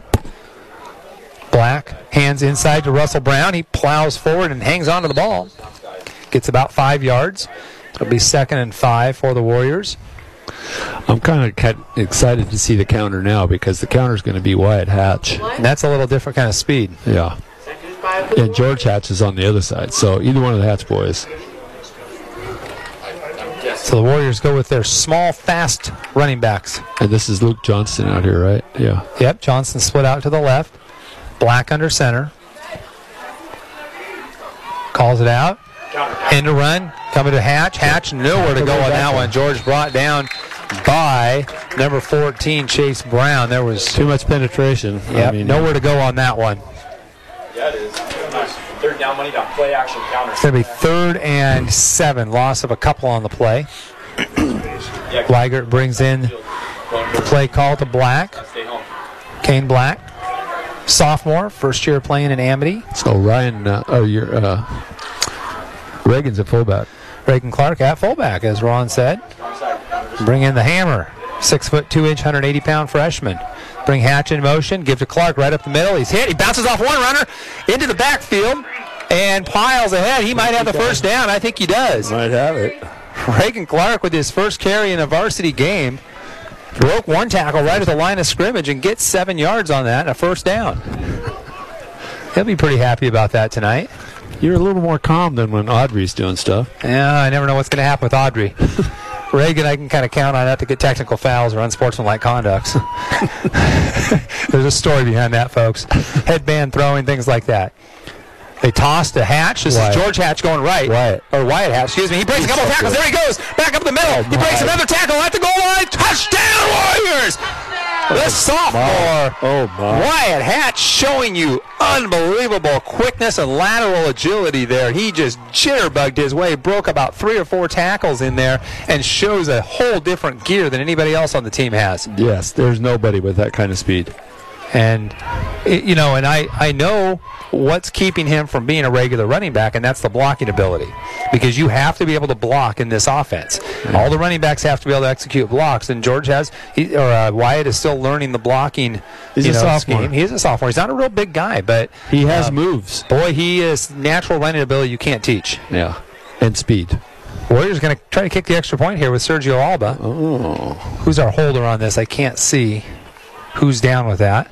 There's the snap. They get it down. There's the kick, and No. Yeah. it is good. Sergio Alba puts it through for the extra point. Who was that? 23. Wyatt. Weigert was holding it. Weigert with the hold. Yeah. So great job by the Warriors to execute a an actual extra point there. It's 43-0, 339 left to go here in the third quarter. This is Amity Warrior Football. We'll be right back. Welcome back, Warrior fans. Amity Warriors with a commanding 43-0 lead with 339 left to go in the third quarter, and they will be kicking off. Sergio Alba kicking the extra point. And if the Warriors uh, put another score on the board, we'll have a running clock the rest of the way. Alba ready. Gets the whistle from the official and Nice. drives a nice kick down inside the 20 to about the 15. Fielded there. Brought to the left. Weaving his way through traffic is number seven, and then he is piled up at about the 30 yard line. That is Landon Iverson on the return. So that's a good sign. Seeing a kick actually travel beyond the 20 yard line in the air. Yeah, it was. And as Sergio works on directional kicking a little bit more, you know, and can kind of control where that ball hits, then that becomes uh, less of a liability. Well, last year we almost every time we give the team the ball on the 40, it seemed like that's a 30. Yeah, it's an improvement already. And we missed a tackle on about the 20 or 25. It should Oh, been. our guys don't have a lot of practice covering kicks that deep. Pistol formation. Reed brings a man in motion. Hand off to the fullback. And he is piled up Russell Brown. after about a yard. And uh, still first team defense in there. That'll probably change next quarter for the Warriors. 64 is That is one new in there. 64 is Ashton Pappas. yeah, playing linebacker. And here comes Here comes, uh, this is Braxton Miller, I think, Yep. coming in, isn't it? for- 25? for Josh. Braxton Morgan, sorry, not Miller. Sorry about that, Braxton. and Al- Alba's, Yeah. on the other side. So okay, so yep, a few a few uh, backup varsity defensive players getting some experience here. Reed drops, looking to throw under pressure, sacked, Wow. and that is Keenan Graham and and Pappas. Pappas. oh my, Keenan Graham having himself a game defensively. What a great blitz coming from that backside. He came off that right corner, blitzed in there on the passing down, and able to uh, track Reed down from behind. Reed had no chance on that. He saw Pappas coming, was trying to avoid him, and Graham came from the backside and hit him.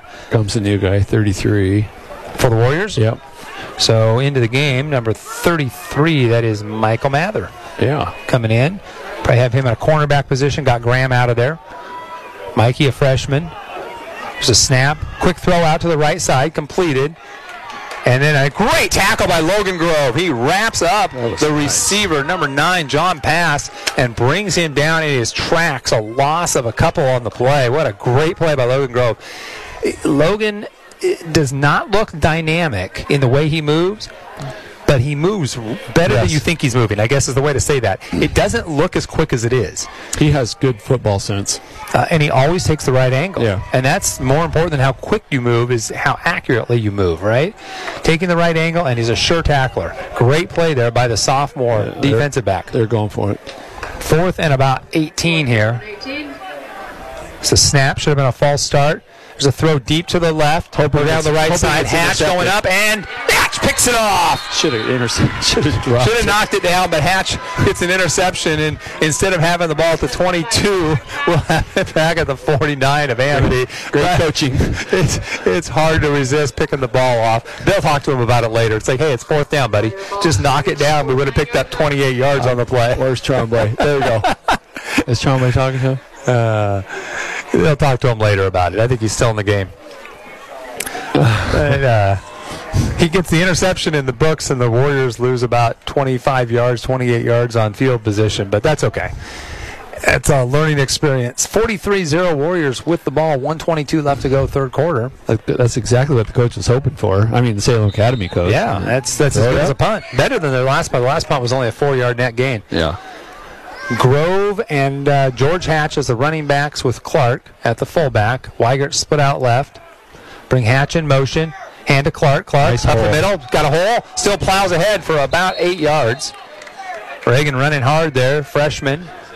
Told you about his size. 6'2", 180 pound freshman. Played fullback in middle school. We thought they might convert him to a tight end here in high school, and uh, they've decided they like his size at fullback. Runs hard and runs to the right hole. Those are two keys as a fullback. hit the hole hard and hit the right hole, and don't fumble the ball. Yeah. It's key. This time it's uh, a toss. It's going to be Logan. getting to the outside. Logan Grove makes one guy miss. Going to have a first down and plenty more out across the 35, down close to the 30 yard line. Maybe inside the 30. 29 maybe. Great run by the sophomore Grove. So you get a little hammer in the middle and a little lightning to the outside. Yeah, he made a nice juke. He It's what we're talking about, right? It's not how fast he is. It's it's in the moment, mm-hmm. doing the right thing mm-hmm. and making the guy miss. First and ten Warriors at the 29 of Salem Academy. be the last We play. wind down to the end of the third quarter here with 20 seconds.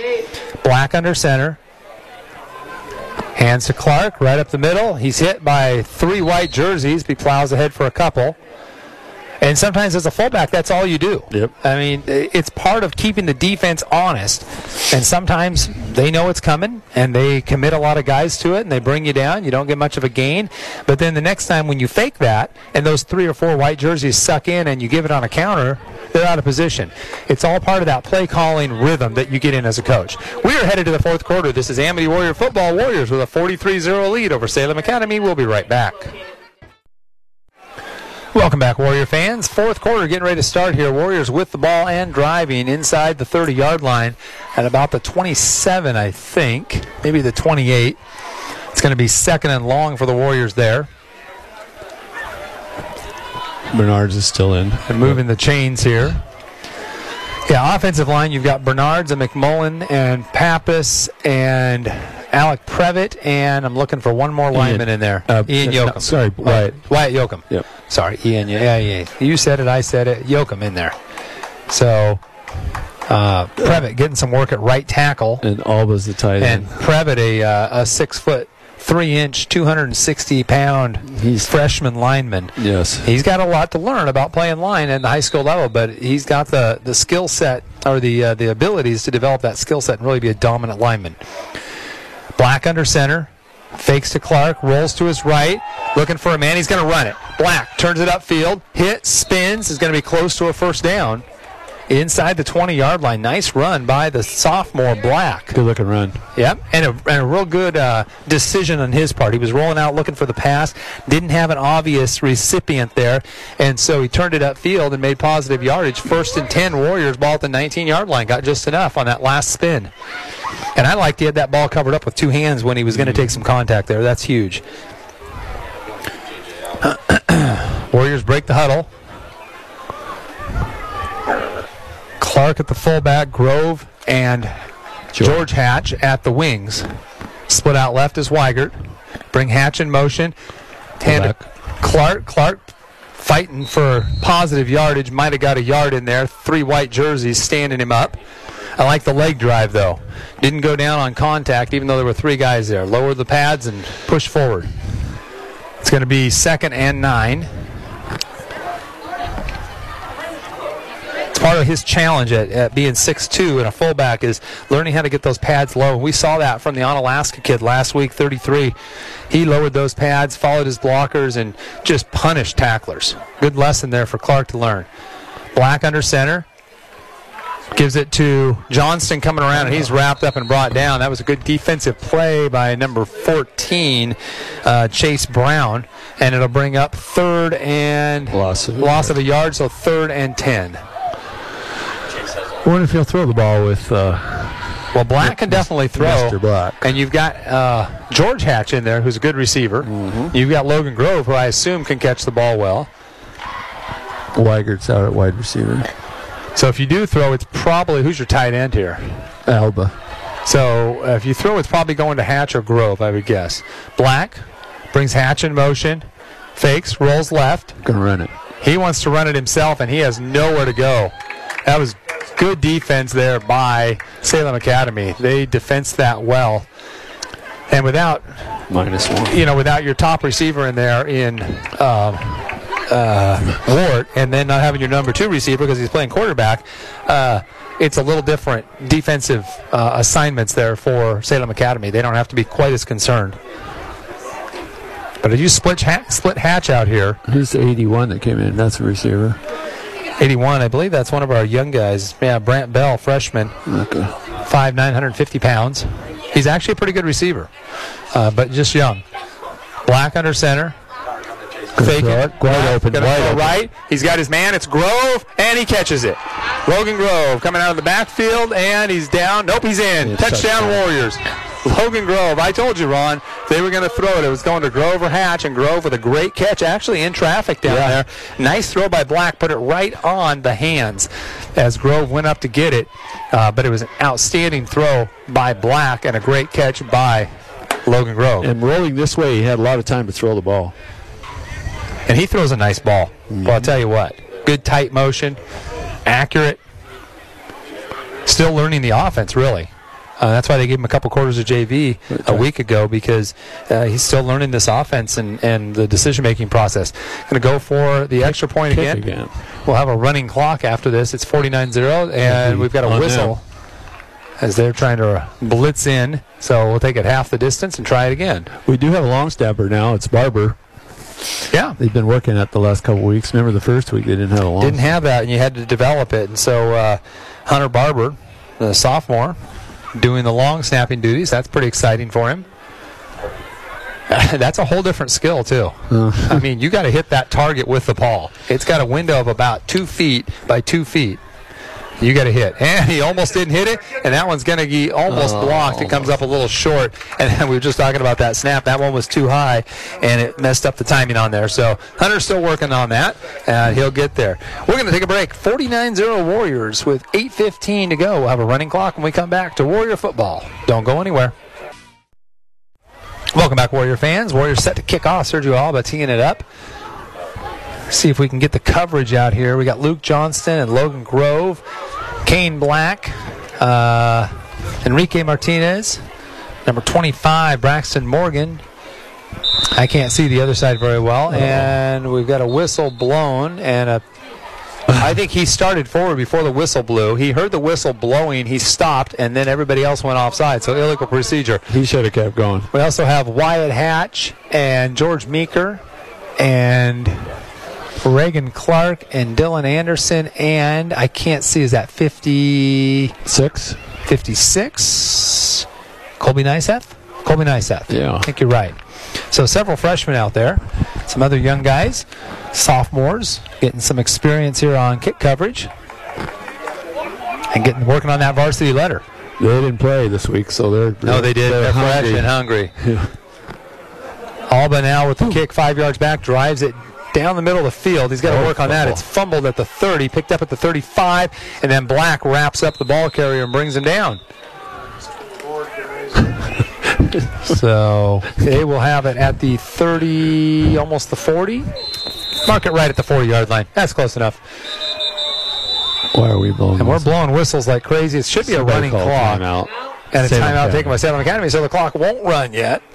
It'll stop at 7:33 to go Down will be starting. in the fourth quarter.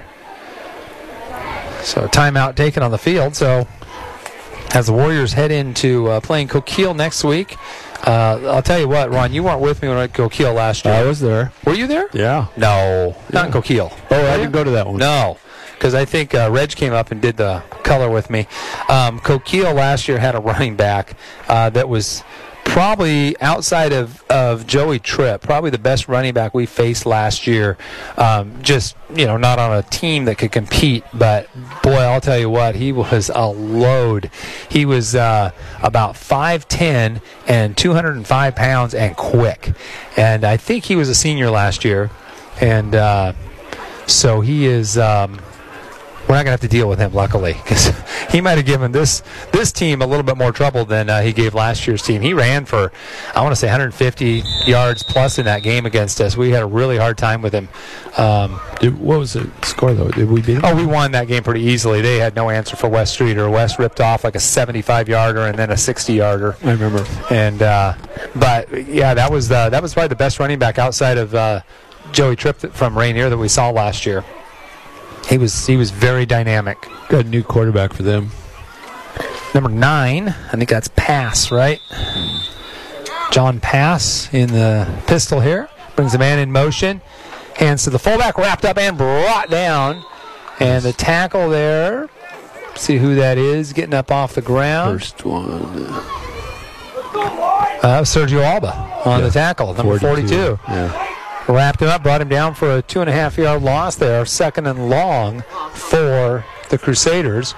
We've got Dylan Anderson now in on the line, along with uh, Lucas May at nose tackle, and on the right defensive end is Hunter Barber. Linebacker positions, you've got Clark and Alba, and I can't see who's in the middle. Pappas. Uh, Pappas, 64 in the middle. Pistol formation, pass, waiting for the snap, brings a man in motion, hands off to the fullback, and he's wrapped up and brought down by Lucas May. Good tackle by the senior there. Pappas on the ground had him. Yeah. Third and long with no gain on that play, third and about 12. Clock running down to 624 to go in the fourth quarter. Warriors with a 49-0 lead. So I don't think uh, Umatilla only put 19 on these guys, Ron. I don't think Umatilla is anything to be concerned about in the state playoffs. Because this is not a team that uh, is going to stop a good offense. Yeah, else, off- let's see who else. offensively. Who else do we have in the game out there? F- find me some numbers. I, Mike Mather in the game. Yeah, Mike. Bring a man in motion. Quarterback drops and wrapped up by Mike Mather and sacked. The freshman with his first sack, wearing the same number as his brother wore, all the way through high school. 33. Mike not quite built like John yet. of course, John Mather was a five foot eleven inch, 180 pound block of muscle with Speed. state state champion hurdling Hurdler speed, in the 110 and the 300, as well as yeah. a long jumper. Um, we'll see if Mike gets to that point or not, but that was a great read and react by Mike Mather. Blew that play up. Fourth and about 18 to go. 81 is in. They still have. They got So nice. 81 is Brant Bell. How about 20 over here? 20 is Evan Berkey. Yep. And, they And got I can't see, That's and- Nyseth back being safety. Oh yeah, he's out there to make sure everybody's doing what they're supposed to be doing. You got, he's uh, directing traffic out there, helping guys know. So a little leadership out there for Dylan Nyseth. Oh, that's on. and they're gonna have a false start, so it'll be fourth and about 23 now. Play. Clock continues to run. 4:50 and counting to go fourth quarter. I'll start offense. It's unfortunate for these JV guys that you have a running clock because you know they don't get as, the kind of playing time they'd like to get. But Wonder if they have a game next week. Oh, yeah, they will. They're going to play uh, Santiam Christian. And that'll be a good matchup. Santiam Christian, good football program there, so that'll be good for the JV kids to get a full game in. And I don't know if they'll bring Kane Black down to play two quarters of that game or not. Um, they may be feeling comfortable enough now with him at quarterback that he doesn't need the JV time. Open up some time for some of the, like Berkey. Meeker and Berkey. Berkey's a quarterback, isn't he? and so is Meeker. They toss left. Line sucks in. There's a good wrap up and brought down for another big loss. I believe that was Braxton Morgan, number 25, with a big tackle. He read and reacted to that one. And the Warriors will take over deep in Crusader territory. Ball will be spotted at about the 25 yard line, 24 yard line. Warriors first and 10 there. The tired Salem Crusader bunch, they have, they don't have a deep bench. They've played about 12, maybe 13 guys this whole game.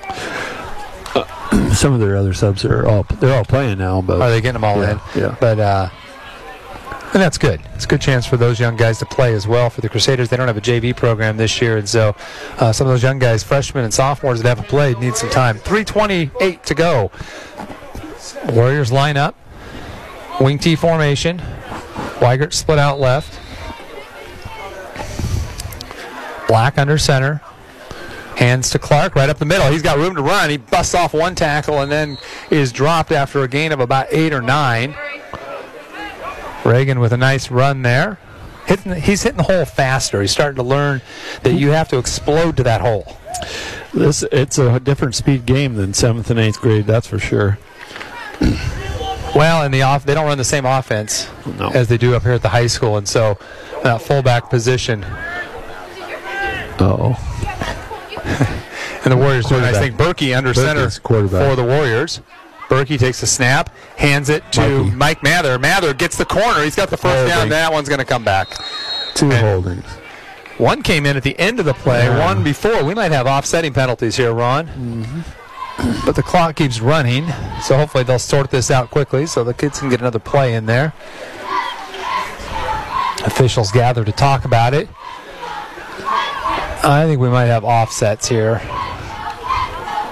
To have a hold against the Warriors. We're going to have a personal foul face mask against the Crusaders. Those will Replay. offset, and they'll replay the down. Offsetting penalties. So second and two again from the 16 yard line. Just under two minutes to go now. So we got Kobe Nice at, at a tackle now, and 51. Hunter Barber playing right guard. Or no, he'll play center. Yeah, McMullen's in there. still in there. McMullen helping to direct traffic there for those young guys. And now they sub out, give it on the count on the end around. Can't see the number on this.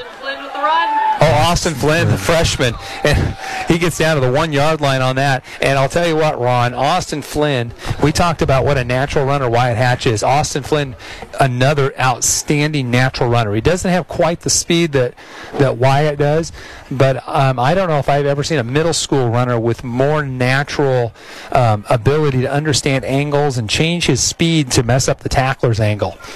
Um, he's an out. He's going to be an outstanding high school running back. So they subbed uh, Clark out to give Braxton Morgan some su- some uh, reps at the fullback position.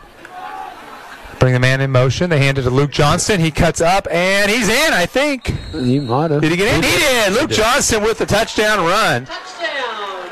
Yeah, it's a big moment for the junior, right? Is I he a don't junior think this he's year? played football before. I don't know if he played last year or not. no, I don't. I don't think so. But he's uh oh he's a senior this year, isn't he? Yeah, he? Five He foot six inch, 140 pound. He came here to play baseball. Um, from Perrydale. yeah, transferred in, and then uh, this year playing football. So good for him. Exciting for uh, a senior to uh, get himself a touchdown of any kind. Kyle Rice into the game as well, playing line there. We didn't mention him before. This will be the last play. 55 0. Warriors will line up to go for two. Braxton Morgan, the fullback. Mather and Johnston. might just kneel down. And they'll just say there's no play. You don't do the two point conversion, I guess. So that is it, folks. Final score Amity 55, Salem Academy 0. Chance for uh, both teams to play all their kids tonight. That's always nice. And they'll head down the 50 yard line to uh, shake hands here after the game. And uh, didn't see any bad sportsmanship out there by either team tonight either, which is always nice. And uh, Salem Academy in a rebuilding phase here for sure with a new coach and a young team, and and uh, you know it's it's tough playing against a team that's that's better than you in all phases of the game. But um, you get beat up a little bit, but you uh, you learn from it, you get better, and it helps those Salem Academy players understand what it takes to get to that next level. I didn't see any hurt bodies. I didn't see anybody go down. So great job by the Warriors tonight. Finished strong, and uh, exciting for uh, all those freshmen and sophomore JV kids to be able to get some varsity playing time tonight. So that's always a always a great thing and, and fun for the parents that get to be here. And uh, we want to thank you for joining in and listening. I don't know if you even did fourth quarter stats. or Oh, yeah, I you- have. Okay, we'll let Well- you tally those up. We'll be right back and uh, give you some final numbers here. This is Amity Warrior Football. We'll be back in just a moment.